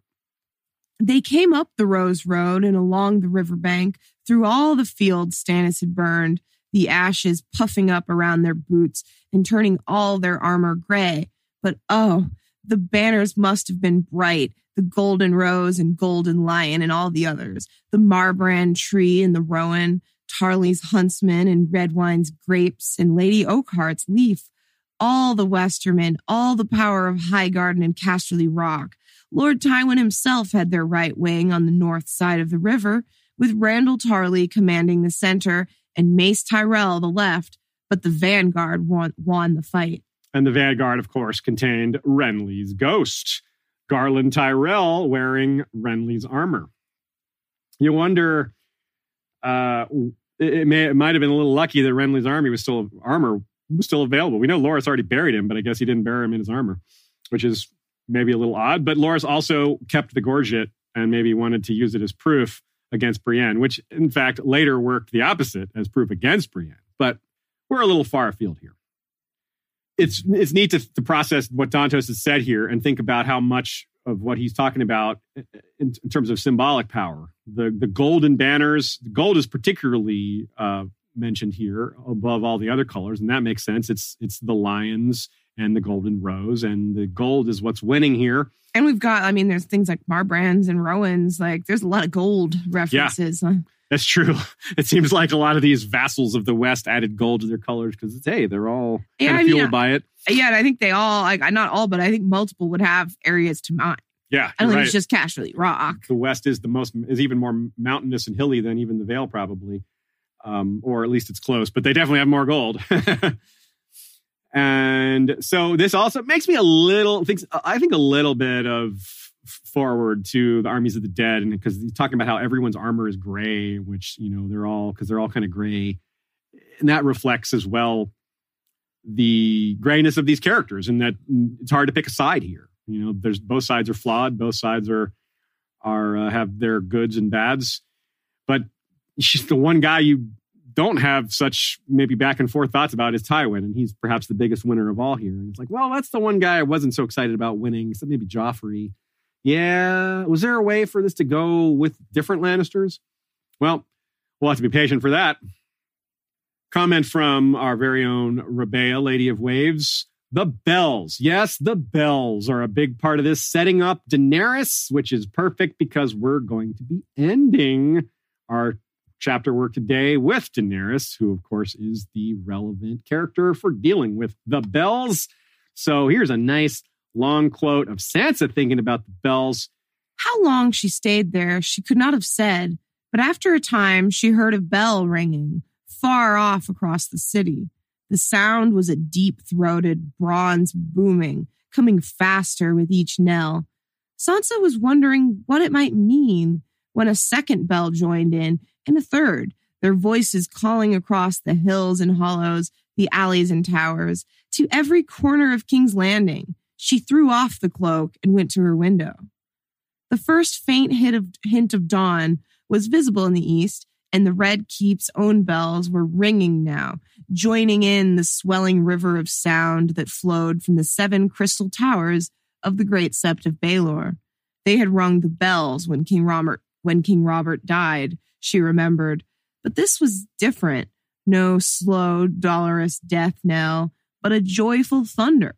She could hear men shouting in the streets as well, and something that could only be cheers. Yeah, so this is, she doesn't quite realize what's happening yet. She doesn't realize the battle's over. This is before Dantos rushes in. I think, maybe not, but she's confused one way or the other. And the, but I want to draw your attention to the phrase joyful thunder, which makes me think of Dany because she's Stormborn, thunder, and that's given that is couched in the ringing of the bells. Yep. Well, we know George had this plan for the bells from the beginning because of the Dothraki stuff and the, the bells of victory. That's just a constant thing. That you know the show omitted a lot of that. But we're on the lookout for how it's going to play out in the show. We know it'll be. I mean, the books. We know that it's going to be different than what the show did. So by referring to the show here, we're only referring to that concept in knowing that it's going to play out differently. Lots of caveats there. Joe Buckley with a good take here. Another good take here. He's, he's always got lots of these good takes. While we're speaking of the prophecy and Cersei's talent for kind of self destruction, uh, we should think about the th- what might be a little throwaway detail here the conclusion of Lancel's clash arc, which is you know Cersei slamming her palm into his open wound we talk about how Lancel's over his head, how he's being mistreated by his family. You know, the, the adults in his family are supposed to be looking out for him, helping him advance, but instead they've kind of used him as a pawn. He's he's being used by both Tyrion and Cersei, and before that, he was used uh, by Cersei even more as part of you know the assassination of Robert and all that.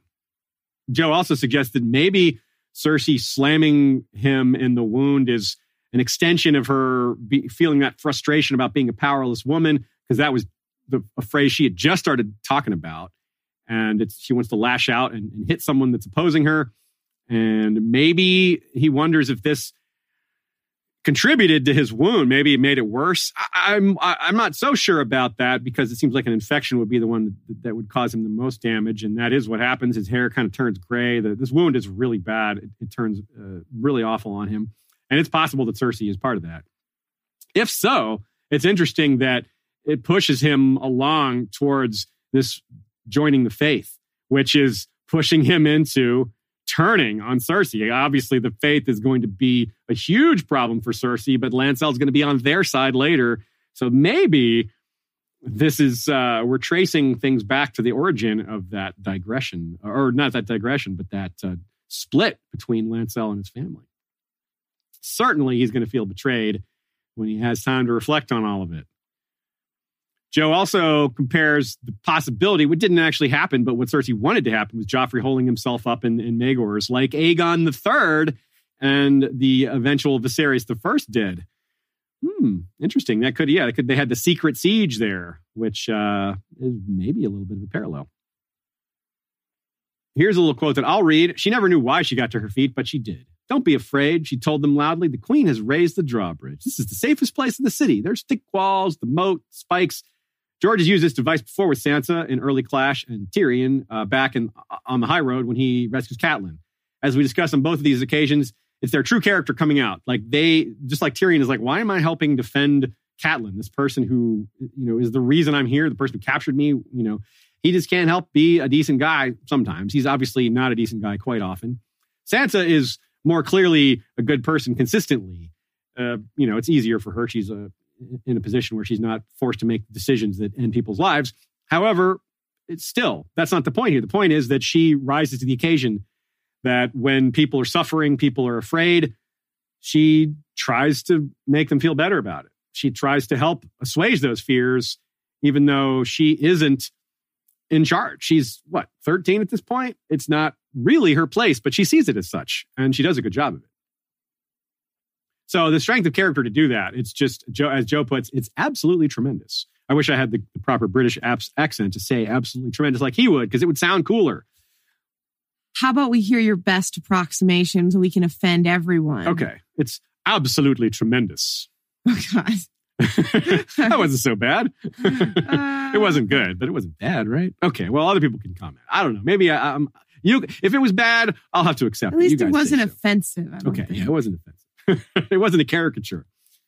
Uh, so yeah, so even as we as we showed before, she's thinking how she should be killing Lancel, helping, but she just can't do it, and that just shows that Cersei's Cersei's crueler to her own family than even Sansa, and it hasn't rubbed off on her. Even though Cersei is trying to encourage her to be cruel, being this role model of cruelty and pride, Sansa is uh, remembers how, how she was raised and sticks to her own guns and sticks to her own personality and is not moved off of that. That's very cool. Joe calls it a superb moment, which also would sound better as, with a British accent. When Sandor talks about losing everything, this is what I was talking about before. Joe has a similar take, stated differently, worth reading in a different way. The actual reality of warfare, like when it gets right down to it, Sandor hasn't ever faced this. He's been involved in battle, he's killed, but he's never had to face fire like this and he's never taken wounds like this. He's never probably been in a situation where he thought he could lose. He's never, you know, been in a, a, a battle that was so touch and go. So maybe he wasn't so, maybe he realized that, hey, I'm not as fearless as I thought I was. It's his own questioning of himself going, he's facing the reality of, I'm not as brave as I thought I was. I'm not as willing to die as I thought I was. And it's couched in his childhood trauma rushing back at him because of all this fire. And of course, nothing's going to make him feel as helpless or as unbrave as thoughts of Gregor holding his face in the flame and being able to do nothing, nothing about it then or now. The cloak is a pretty big deal here. Sansa wearing his cloak after he tears it off. Now, it's of course symbolic of, of, his final leaving of the Kingsguard and his leaving of the Lannisters, but but he leaves it behind with her. And Tree Girl with a great catch here, he she puts it on and huddles on the floor with it in a scene that's very similar to how Dany huddles under the white lion pelt uh, left by Drogo. And I don't have a, a, a, there might be more to say on that. Uh, there might be more a deeper meaning to them doing that, to, to huddling under this cloak of protection given to them. And it, it could speak to the way marriage is brought up in Westeros. And I don't mean Sansa and Sandor are going to get married. I just mean that cloaks are very symbolic of offering your protection. Like when, in a in a Westerosi wedding, the the husband cloaks his house's colors on her as symbol as symbolic of how they're now she's now under his protection. And that's kind of what's happening here, even though Sandor has left. so it's kind of an inversion of that whole thing. And the white wool of his cloak was stained by blood and fire. A very poignant little line there.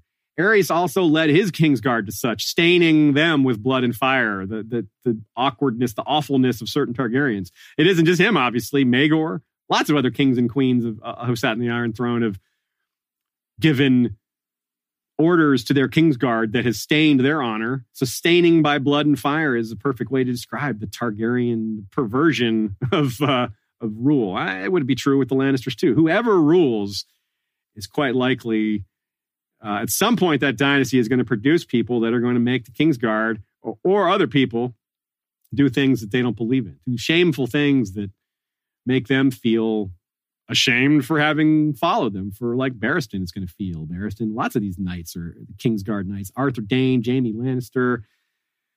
They're going to feel ashamed. Our, Arys Oakheart. Yeah, they're going to feel the shame of, of what their betters have told them to do and how performing those duties has shamed them. Yet they just still go along with it. Only the non knight here says, enough, because I'm not going to do this anymore. I'm not going to follow their orders. I'm not going to help them facilitate all this bull, all this hypocrisy, all this violence. Now, maybe I'm putting words in Sandor's mouth as to his reasoning. Maybe he's just, it's purely, I'm running away because I'm scared.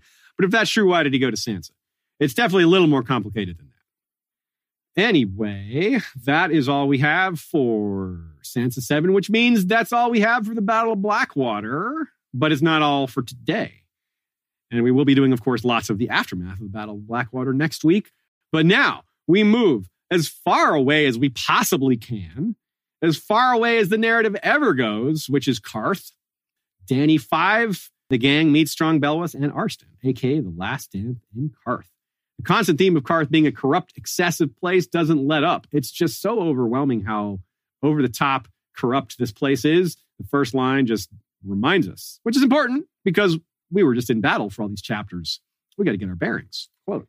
She was breaking her fast on a bowl of cold shrimp and persimmon soup when Irri brought her a Qartheen gown, an airy confection of ivory samite patterned with seed pearls. Jeez, right? Like just having breakfast and here's another extremely fancy gown, another day in Qarth. Sounds like such a gross breakfast. Yeah, cold shrimp and persimmon soup. Yeah, that might I, I, I, could maybe hang with it for lunch or dinner, but my breakfast, anyways.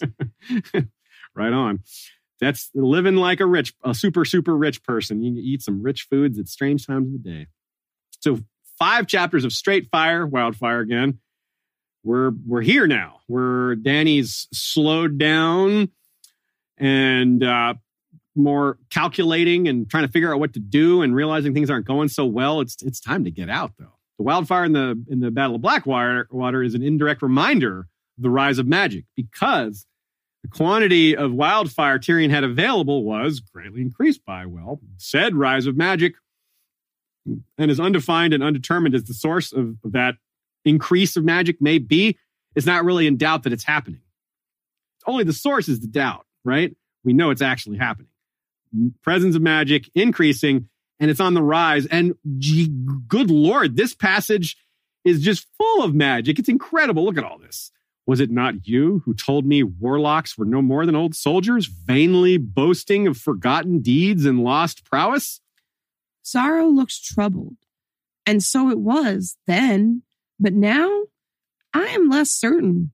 It is said that the glass candles are burning in the house of the of Urathon Nightwalker that have not burned in a hundred years. Ghost grass grows in the garden of Gehane. Phantom tortoises have been seen carrying messages between the windowless houses on Warlock's Way, and all the rats in the city are chewing off their tails.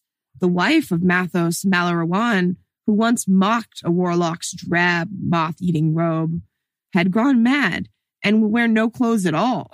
Even fresh wath silk make her feel as though a thousand insects were crawling on her skin. And blind Sebastian, the eater of eyes, can see again, or so his slaves do swear.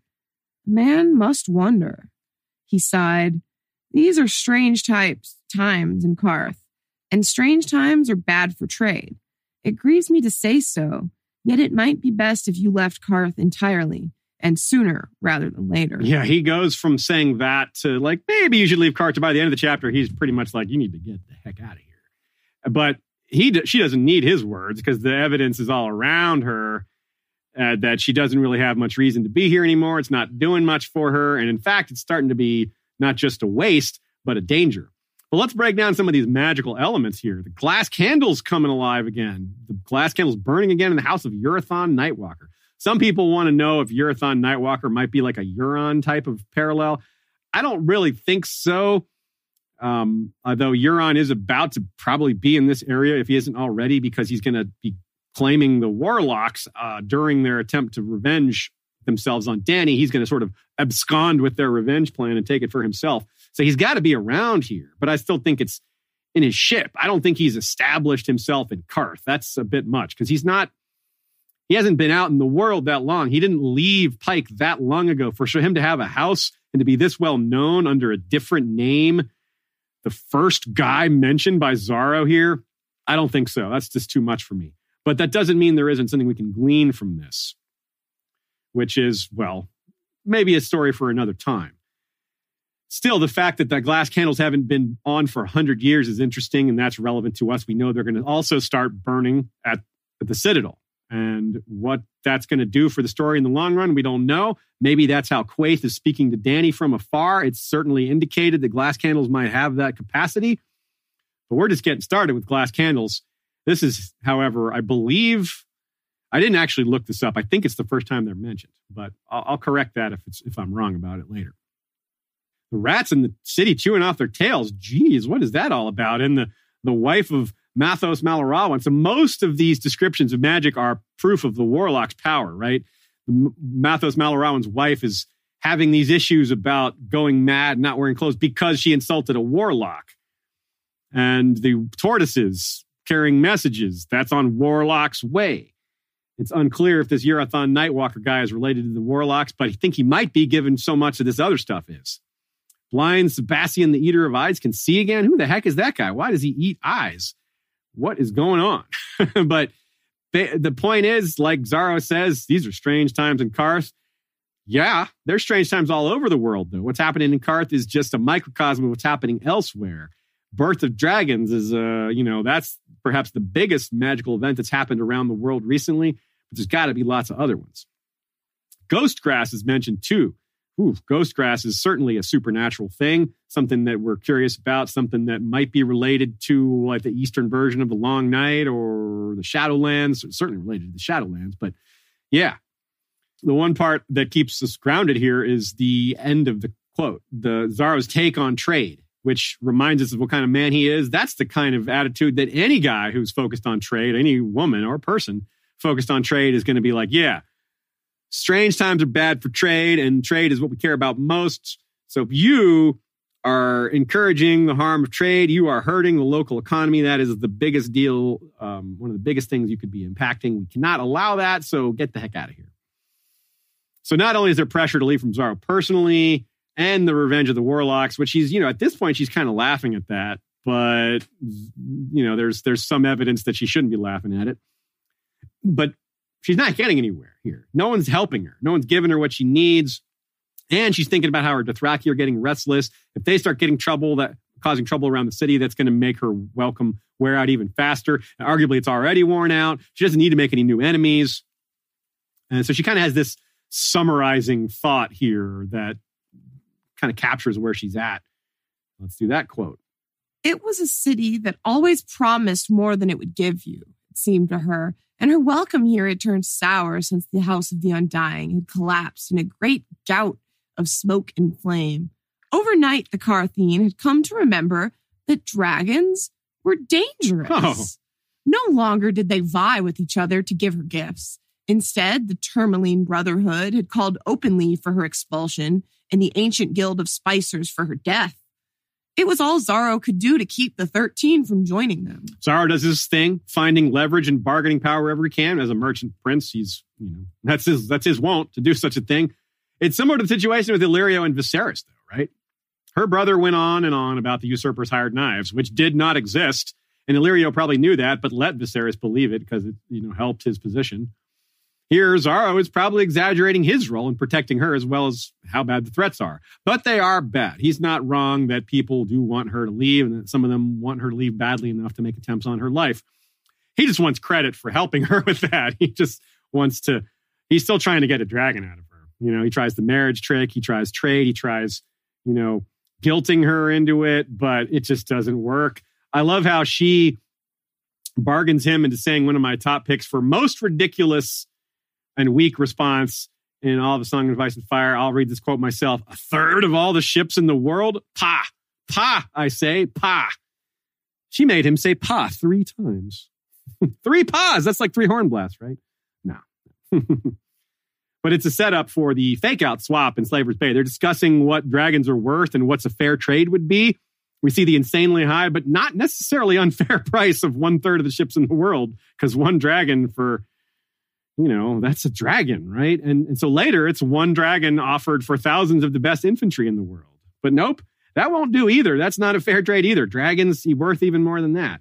And an offer so insulting, it gets the slavers who make that offer killed, although that's probably what happened anyway. I'm just kidding. It's got nothing to do with insults. Dany is very good at taking insults and not being bothered, especially in that scene and many others. She just loves to let these men think they're insulting her and then she insults them and they lose their mind because they actually are weak enough to uh, have their ego injured where Dany's like these are just words man Dany has a whole lifetime of experience with that. yeah her brother let her you know like was called her all sorts of names Yeah, she's like that's not gonna hurt Yeah, me mean, snarky, all those things. She's just used to it. yeah she's been through so much like words aren't gonna do that much to someone who's been through the red waste and drogo and her losing her kid and the, fire and Mirri Maz Duur, like you're gonna you think words are gonna hurt her? Please.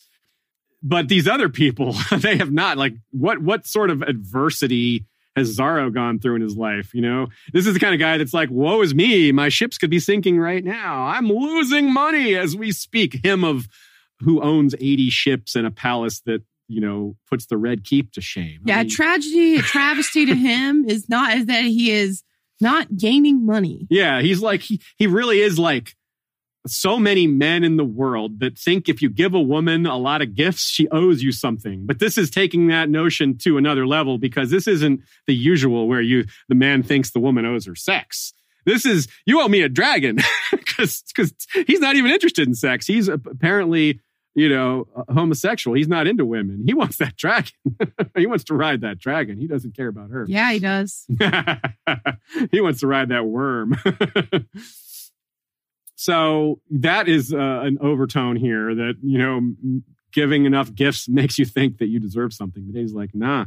have you given me a thousand, you know, one third of the world's ships worth of gifts? Because that might get a dragon out of me. so you can't move her off of that. She's right. She is right. Dragons are worth, they are priceless and do not give your child away. Um, on top of that, which Barristan is going to be fooled by that later. And speaking of Barristan, we're about to get to him. Not quite. She connects the concept of Mummer's dragon here. She's thinking of she's talking to Jorah about what she saw at the House of the Undying. And some of this isn't terribly useful to us because it's it's the early phase of these theories and these references, and we're so far past it now. But that said, it's still got some very important parts to it, especially the confirmation that her brother played a harp with silver strings. That's a detail Jorah can't ignore because it's accurate, and she know or he knows that she she doesn't have any access to that knowledge. Where did she hear about this harp with silver strings? That Rhaegar definitely played. Well, that says something to Jorah, like, wow, this vision might have had some some real prophecy to it if it's revealing, because that's a specific clue that's uh, very accurate. Now she connects the concept of Mummer's dragon to a cloth dragon on poles, which is uh, an ongoing debate that almost that most of the fandom seems to indicate is young Griff, uh, and it seems to indicate that he is not truly the son of Rhaegar. Cloth dragon, Mummer's dragon, Varys's dragon, yeah, probably a fake. And she also thinks of that moment in her dream with the Song of Ice and Fire, which she relates to Mummer's Dragon and Cloth Dragon. Quote There was a woman in a bed with a babe at her breast. My brother said the babe was the prince that was promised and told her to name him Aegon. Prince Aegon was Rhaegar's heir by Elia of Dorne, Sir Jorah said. But if he was this prince that was promised, the promise was broken along with his skull when the Lannisters dashed his head against the wall. So, Remember back in the Game of Thrones 1, I pointed out to what I contend is convincing evidence that the Aegon plot has been on George R. R. Martin's mind since book one. Well, here's some more of that setup. The two elements are back to back here. The notion that Aegon is dead and that there will be a fake dragon. They're just right there, back to back. Jorah and Dany don't know exactly what they're discussing, but we readers do. It shine, it stands out massively at this point, something that would be really hard to catch on a first time read, especially if you read it before Dance with Dragons was even out, because that's when you get Varys's big confession and you meet fAegon. So it's all, or young Griff if you prefer. Nothing like an assassination attempt to help you make your mind up. The sorrowful man that comes for her with a manticore has an easy time of it because Dany and her protectors are so used to people giving her fancy gifts. And Barristan, he doesn't have all that rep for nothing. His work with that staff is unparalleled. It's what outs him as Barristan later, his skill. Jorah hears that he beats Mero, the feared sellsword captain of the uh, Second Sons, much later. And we see that personally ourselves from Dany's point of view. So we know that it was epic. We know that it's like, wow, Arstan is, what is up with that guy? So, well, you know, we've seen closer fights than that when Barristan owns Mero pretty severely. And well, some people think this is, um, you know, maybe not the strongest chapter, but I think it's pretty powerful. Barristan is getting a completely new look for me on this reread. That's part of why this chapter is important. I'm definitely a believer that Barristan is going to fall for this very lie, the cloth dragon on poles. That's also that's introduced in the same chapter he's introduced to Dany. All the plot elements are combined here, meaning that he's going to flip to Aegon. He's going to switch sides. And I hadn't read the books again since I you know, became a fan of that theory. So now this read is the first time I'm going through the books with an eye towards Barristan's future as a potential turncloak. There's no sneaky language I could see here or anything like that in terms of hidden foreshadowing. But Kingsguard are supposed to die with their king. I mean, I'm not moralizing here. I'm just saying that's a pattern that we see. I'm not saying that if I were a Kingsguard, I'd be like, yeah, I'm going to die with my king, especially because so many of these kings are awful. But we see that throughout history, right? So many of these these Kingsguard just believe that that's their proper place to die alongside their king, or if their king dies, to you know go take the go join the wall or something like that. So Barristan, right or wrong, agree with me or not on the Kingsguard dying, did not die with Rhaegar or Aerys or take the black or go seek out Viserys or leave Joffrey. He was kicked out by Joffrey. Or Robert. Or Robert. Yeah. So again, not a condemnation of him, just looking at the patterns and seeing where that might go. The biggest pattern for me here is he has so much in common with Criston Cole, details that cannot be coincidence. Now, the biggest part about Sir Criston Cole is he turns on a young Targaryen queen for a male claimant named Aegon. Both Criston Cole and Barristan Selmy are from the Dornish marches in the Stormlands. Both got their white cloak at the precise age of 23. Both became Lord Commander of the Kingsguard, and both were named Hand. Criston Cole, Hand of the King, uh, Barristan Selmy, Hand of the Queen. Certainly not conclusive by any means, but it's hard to hear all that very specific parallel paralleling and not be a little suspicious at least. But I'm more than suspicious. Like I said, I do believe Barristan will turn on Dany. So the silver lining to his death on TV is that it stands a good chance of being just completely irrelevant to book canon. Every once in a while, the show, by doing something wrong, is actually good from us on a book perspective because we're like, well, at least that mystery is still to come for us. And mystery abounds, Barristan in general, because even if he doesn't switch to Aegon, he's going to have conflict about it unless, you know, he does die like he does on TV before he can face any of that conflict. So there, I really eagerly await the resolution of a lot of those mysteries. Because also Barristan has like things he knows, right? He was thinking about Ashara Dayne. He was thinking about Rhaegar. He was thinking about all these other things. He thought about Stark. He was at the tournament of Harrenhal. On the other hand, the guy he's with, Strong Belwas, the opposite. There's very little mystery to this guy. He's a comic relief killer. And I don't mean a killer of comic relief. I mean a killer who provides comic relief, of course. Only in a story with so much killing can a character like this actually be funny. and there is no cynicism in that comment. I love me some strong Belwas. But as it often is with comic relief characters, even badass ones, there's often, yeah, there's not much mystery to them. Like, is Dolorous Edd a mysterious character? Not really. Just think about all, a lot of the other funny characters out there, uh, and a lot of them are not that mysterious. Some of them are. Stannis, maybe. Tyrion, Jaime, maybe. You're inside their heads, though. Well, not Stannis. So, I don't know. In contrast to his squire, of course, Arstan, this is a good thing that Belwas is simple. Simplicity is part of what makes him an excellent addition to Team Dany. For example, uh, recall Belwas's shining moment stolen on TV by Daario, or when he defeats the so-called hero of Meereen Osnak Zopal, pretty easily, but in a way that gives everyone a show. There's a dot to connect here because in that skirmish, uh, that happens at the beginning of this chapter when there's a misunderstanding and you know Dany uh, Dany's blood riders think that Arstan and and Strong Belwas are part of the group attacking them, but it actually they're they're part of the group saving Dany. So the blood riders and Belwas get each other's faces for a second, and they're you know Belwas threatens them and they threaten him back, and and Dany's like, hey, stop that! You guys are all on the same team here.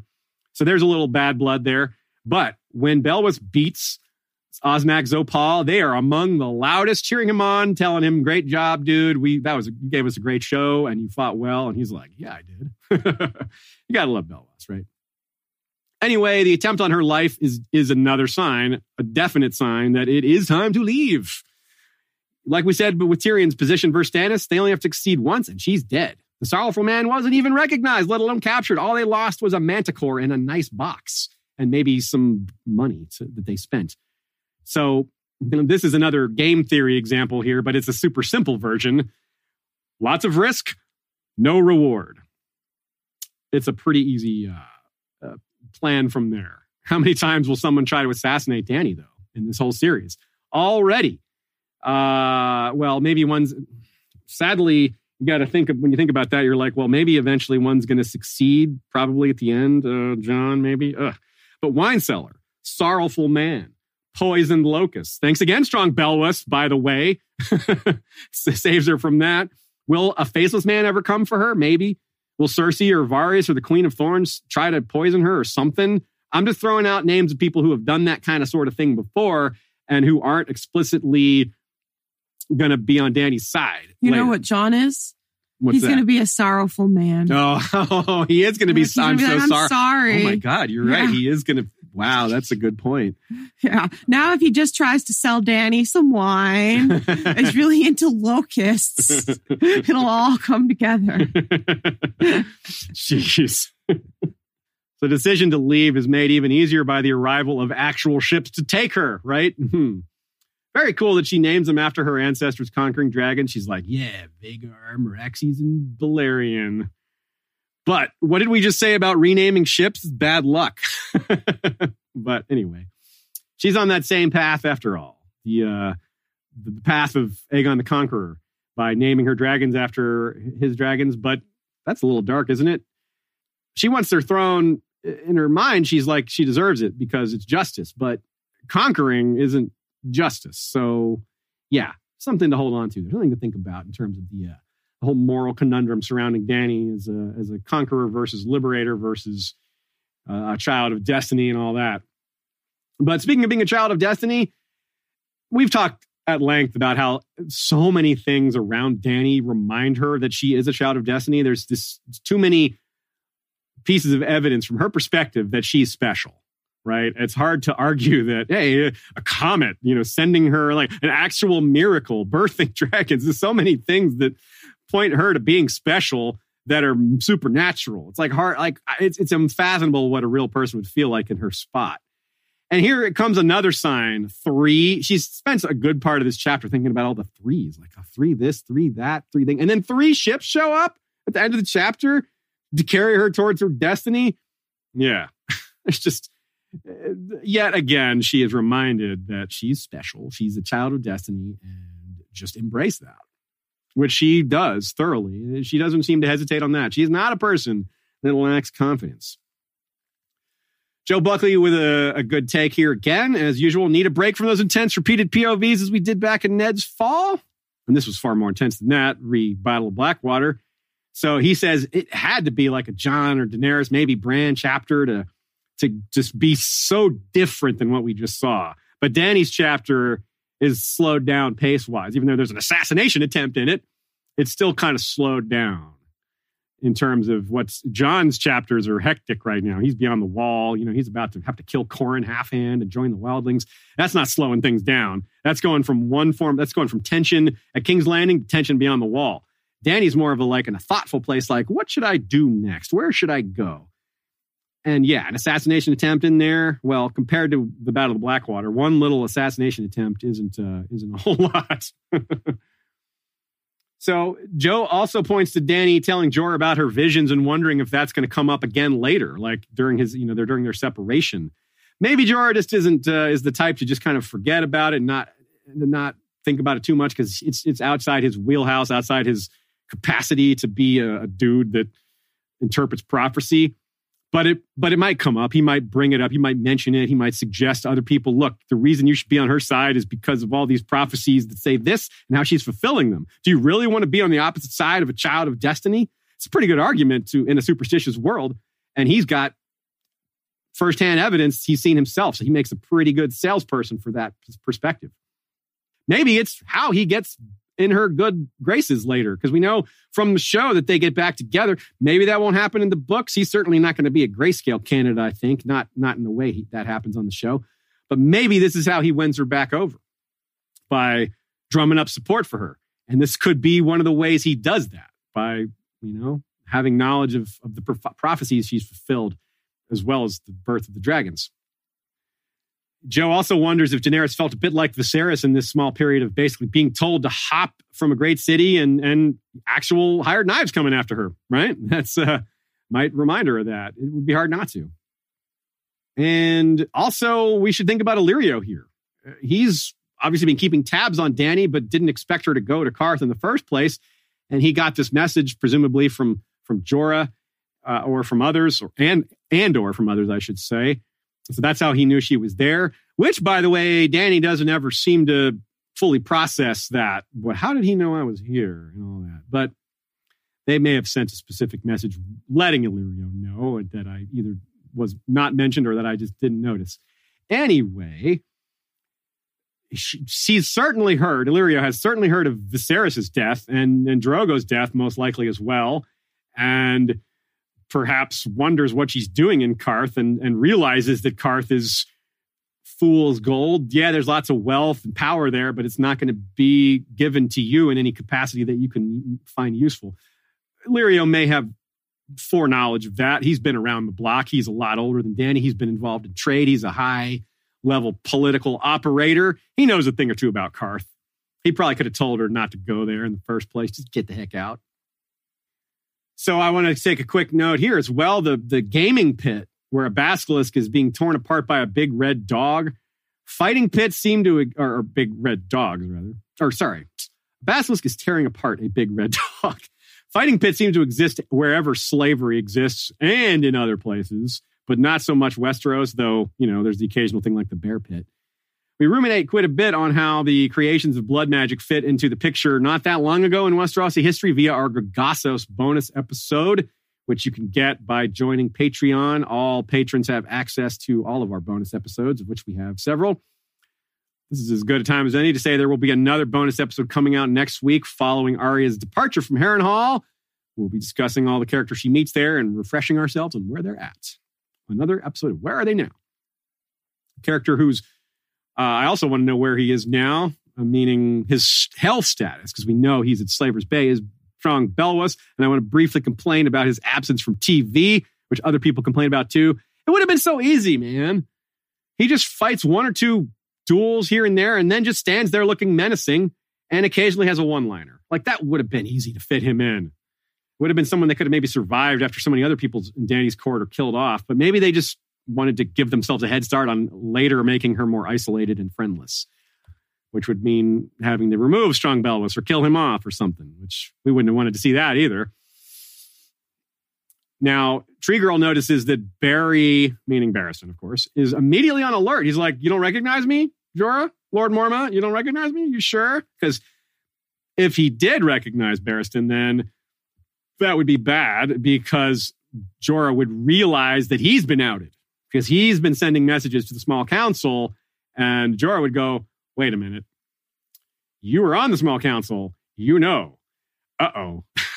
but clearly, Jorah can't make that connection if he doesn't even know who Arstan is. So Barristan is like, all right, good job of, of my my bad name here, my very poorly chosen nickname, Arstan. Barristan, not only is the is Arstan the letters in there, but I'm if I remember correctly, it's either his father or his grandfather was named Arstan. So this is kind of like the equivalent of making your password password or or Disney or George or one of those really common passwords. Yeah, I mean, can you really expect Barristan to to be that sneaky? Yeah, Knights of the Kingsguard aren't known for their subterfuge and, and under are their cunning, you know. so yeah, so it is what it is. Barristan's being Barristan. He you love him for what he is or not. Uh, but he is consistent, I suppose. Consistently inconsistent in some ways, consistently consistent in others. And we'll just have to wait and see on Barristan and where he goes from here and, and later, keeping our eye out for the future. Other people wondering about uh, the mention of the name Visenya because she brings it up here as uh, one of the three heads and how this is part of the theory for why Rhaegar might have been thinking that there should be a Viserys or a Visenya, um, or, or maybe that Jon is a Viserys. So I personally think Jon is Aegon or Aemon. I'm not a big fan of of Jaehaerys as his name. I see this argument for Viserys, but I, I kind of doubt it. I think it's I think it would fit, but I just think it's going to be It's Aegon or Aemon. It's Visenya. Visenyo. It's Visenya. We're just going to keep whispering that in the background of all of our episodes. Jon Visenya we know what Snow. team Shay is on. Always. All right, folks, let's head to our outro. Like I said, Davos becomes the second POV to end his arc here in this book. Catelyn's going to beat him to it by having her last chapter last week. Dany, of course, had her last one as well today. Nine POVs in the book total, not counting Cressen. We'll, next week, we'll be wrapping up the other six. Let's go through them real quick with their names that we've given them. It's going to start with Arya 10, the one where Roose hunts wolves, aka the gang escapes Harrenhal. Sansa 8, the gang divides the spoils of war, aka the one with Sansa's new hairnet. Theon, six, the one where Ramsay captures Theon, aka the gang sacks Winterfell. Tyrion 15, Tyrion Lannister, the face of Plasterly Rock, aka the one where Milk of the Poppy leads to Tysha dreams. Yikes. Jon, eight, the gang kills the half hand, aka the one where Jon joins the free folk. And Bran 7, the gang splits up and heads north, aka the one where Hodor opens the door. Opens the door, you say. Hmm, is that set up for something else in Hodor's arc later? I couldn't think of what. And of course, that is the last chapter in Clash of Kings. So we will be finishing Clash of Kings next week, and then we will be taking, uh, as we did with Game of Thrones, we'll have a one uh, episode summarizing uh, wrap up of the Clash of Kings, and we will have guests for that. I believe we're going to have Joe Buckley and Lady Gwyn, like we were supposed to have for Game of Thrones. Joe Buckley wasn't able to make it. Hopefully, he can make it this time. I will be double checking with them to make sure that time still works for them and announcing it. But either way, I appreciated all of y'all coming today. I have a lot of thanks to give. Shay and I are very grateful to y'all for coming and for all your thoughtful comments and for liking the show, for telling your friends about it. You would be surprised, or maybe not, but it is surprising how much likes and comments and sharing drives our success. And of course, you maybe aren't as surprised at how Patreon drives our success. That's a little more concrete and tangible, but thanks to all our patrons as well. Thanks to Michael Klarfeld. Thanks to Joey Townsend. Thanks to Jesse Coal. Thanks to Kevin McLeod for contributions of both the music and visual side of things, maps, theme songs, all that. Thanks again to Radio Westeros for me being at their house last week. I broadcast from their spot. Got we got a lot of work done on, on our Dance of the Dragons episodes. Part two will include uh, all the pre-war stuff that begins with uh, Daemon taking Harrenhal and the death of Lucerys and Arrax and Jace going north and the whole Pact of Ice and Fire and all that. That'll be very cool. Also, thanks to our mods on on the History Westeros Facebook group. Y'all do a fantastic job. And of course, today I was showing off the Davos that Tommy gave me. That was fun. Davos was expressing his uh, surprise at certain moments in today's episode. Thanks again to people who contribute on Flick or on Facebook or on Slack, which we've just launched for patrons. You can uh, email us about that if you haven't joined and want to, or find the post itself on Patreon. And that is it, everybody. Thanks again. We'll see you next week at the usual time to wrap up Clash with the final chapters. And then, as I said, the week after to do a full look at the book as a whole. Till then, Valar reread us.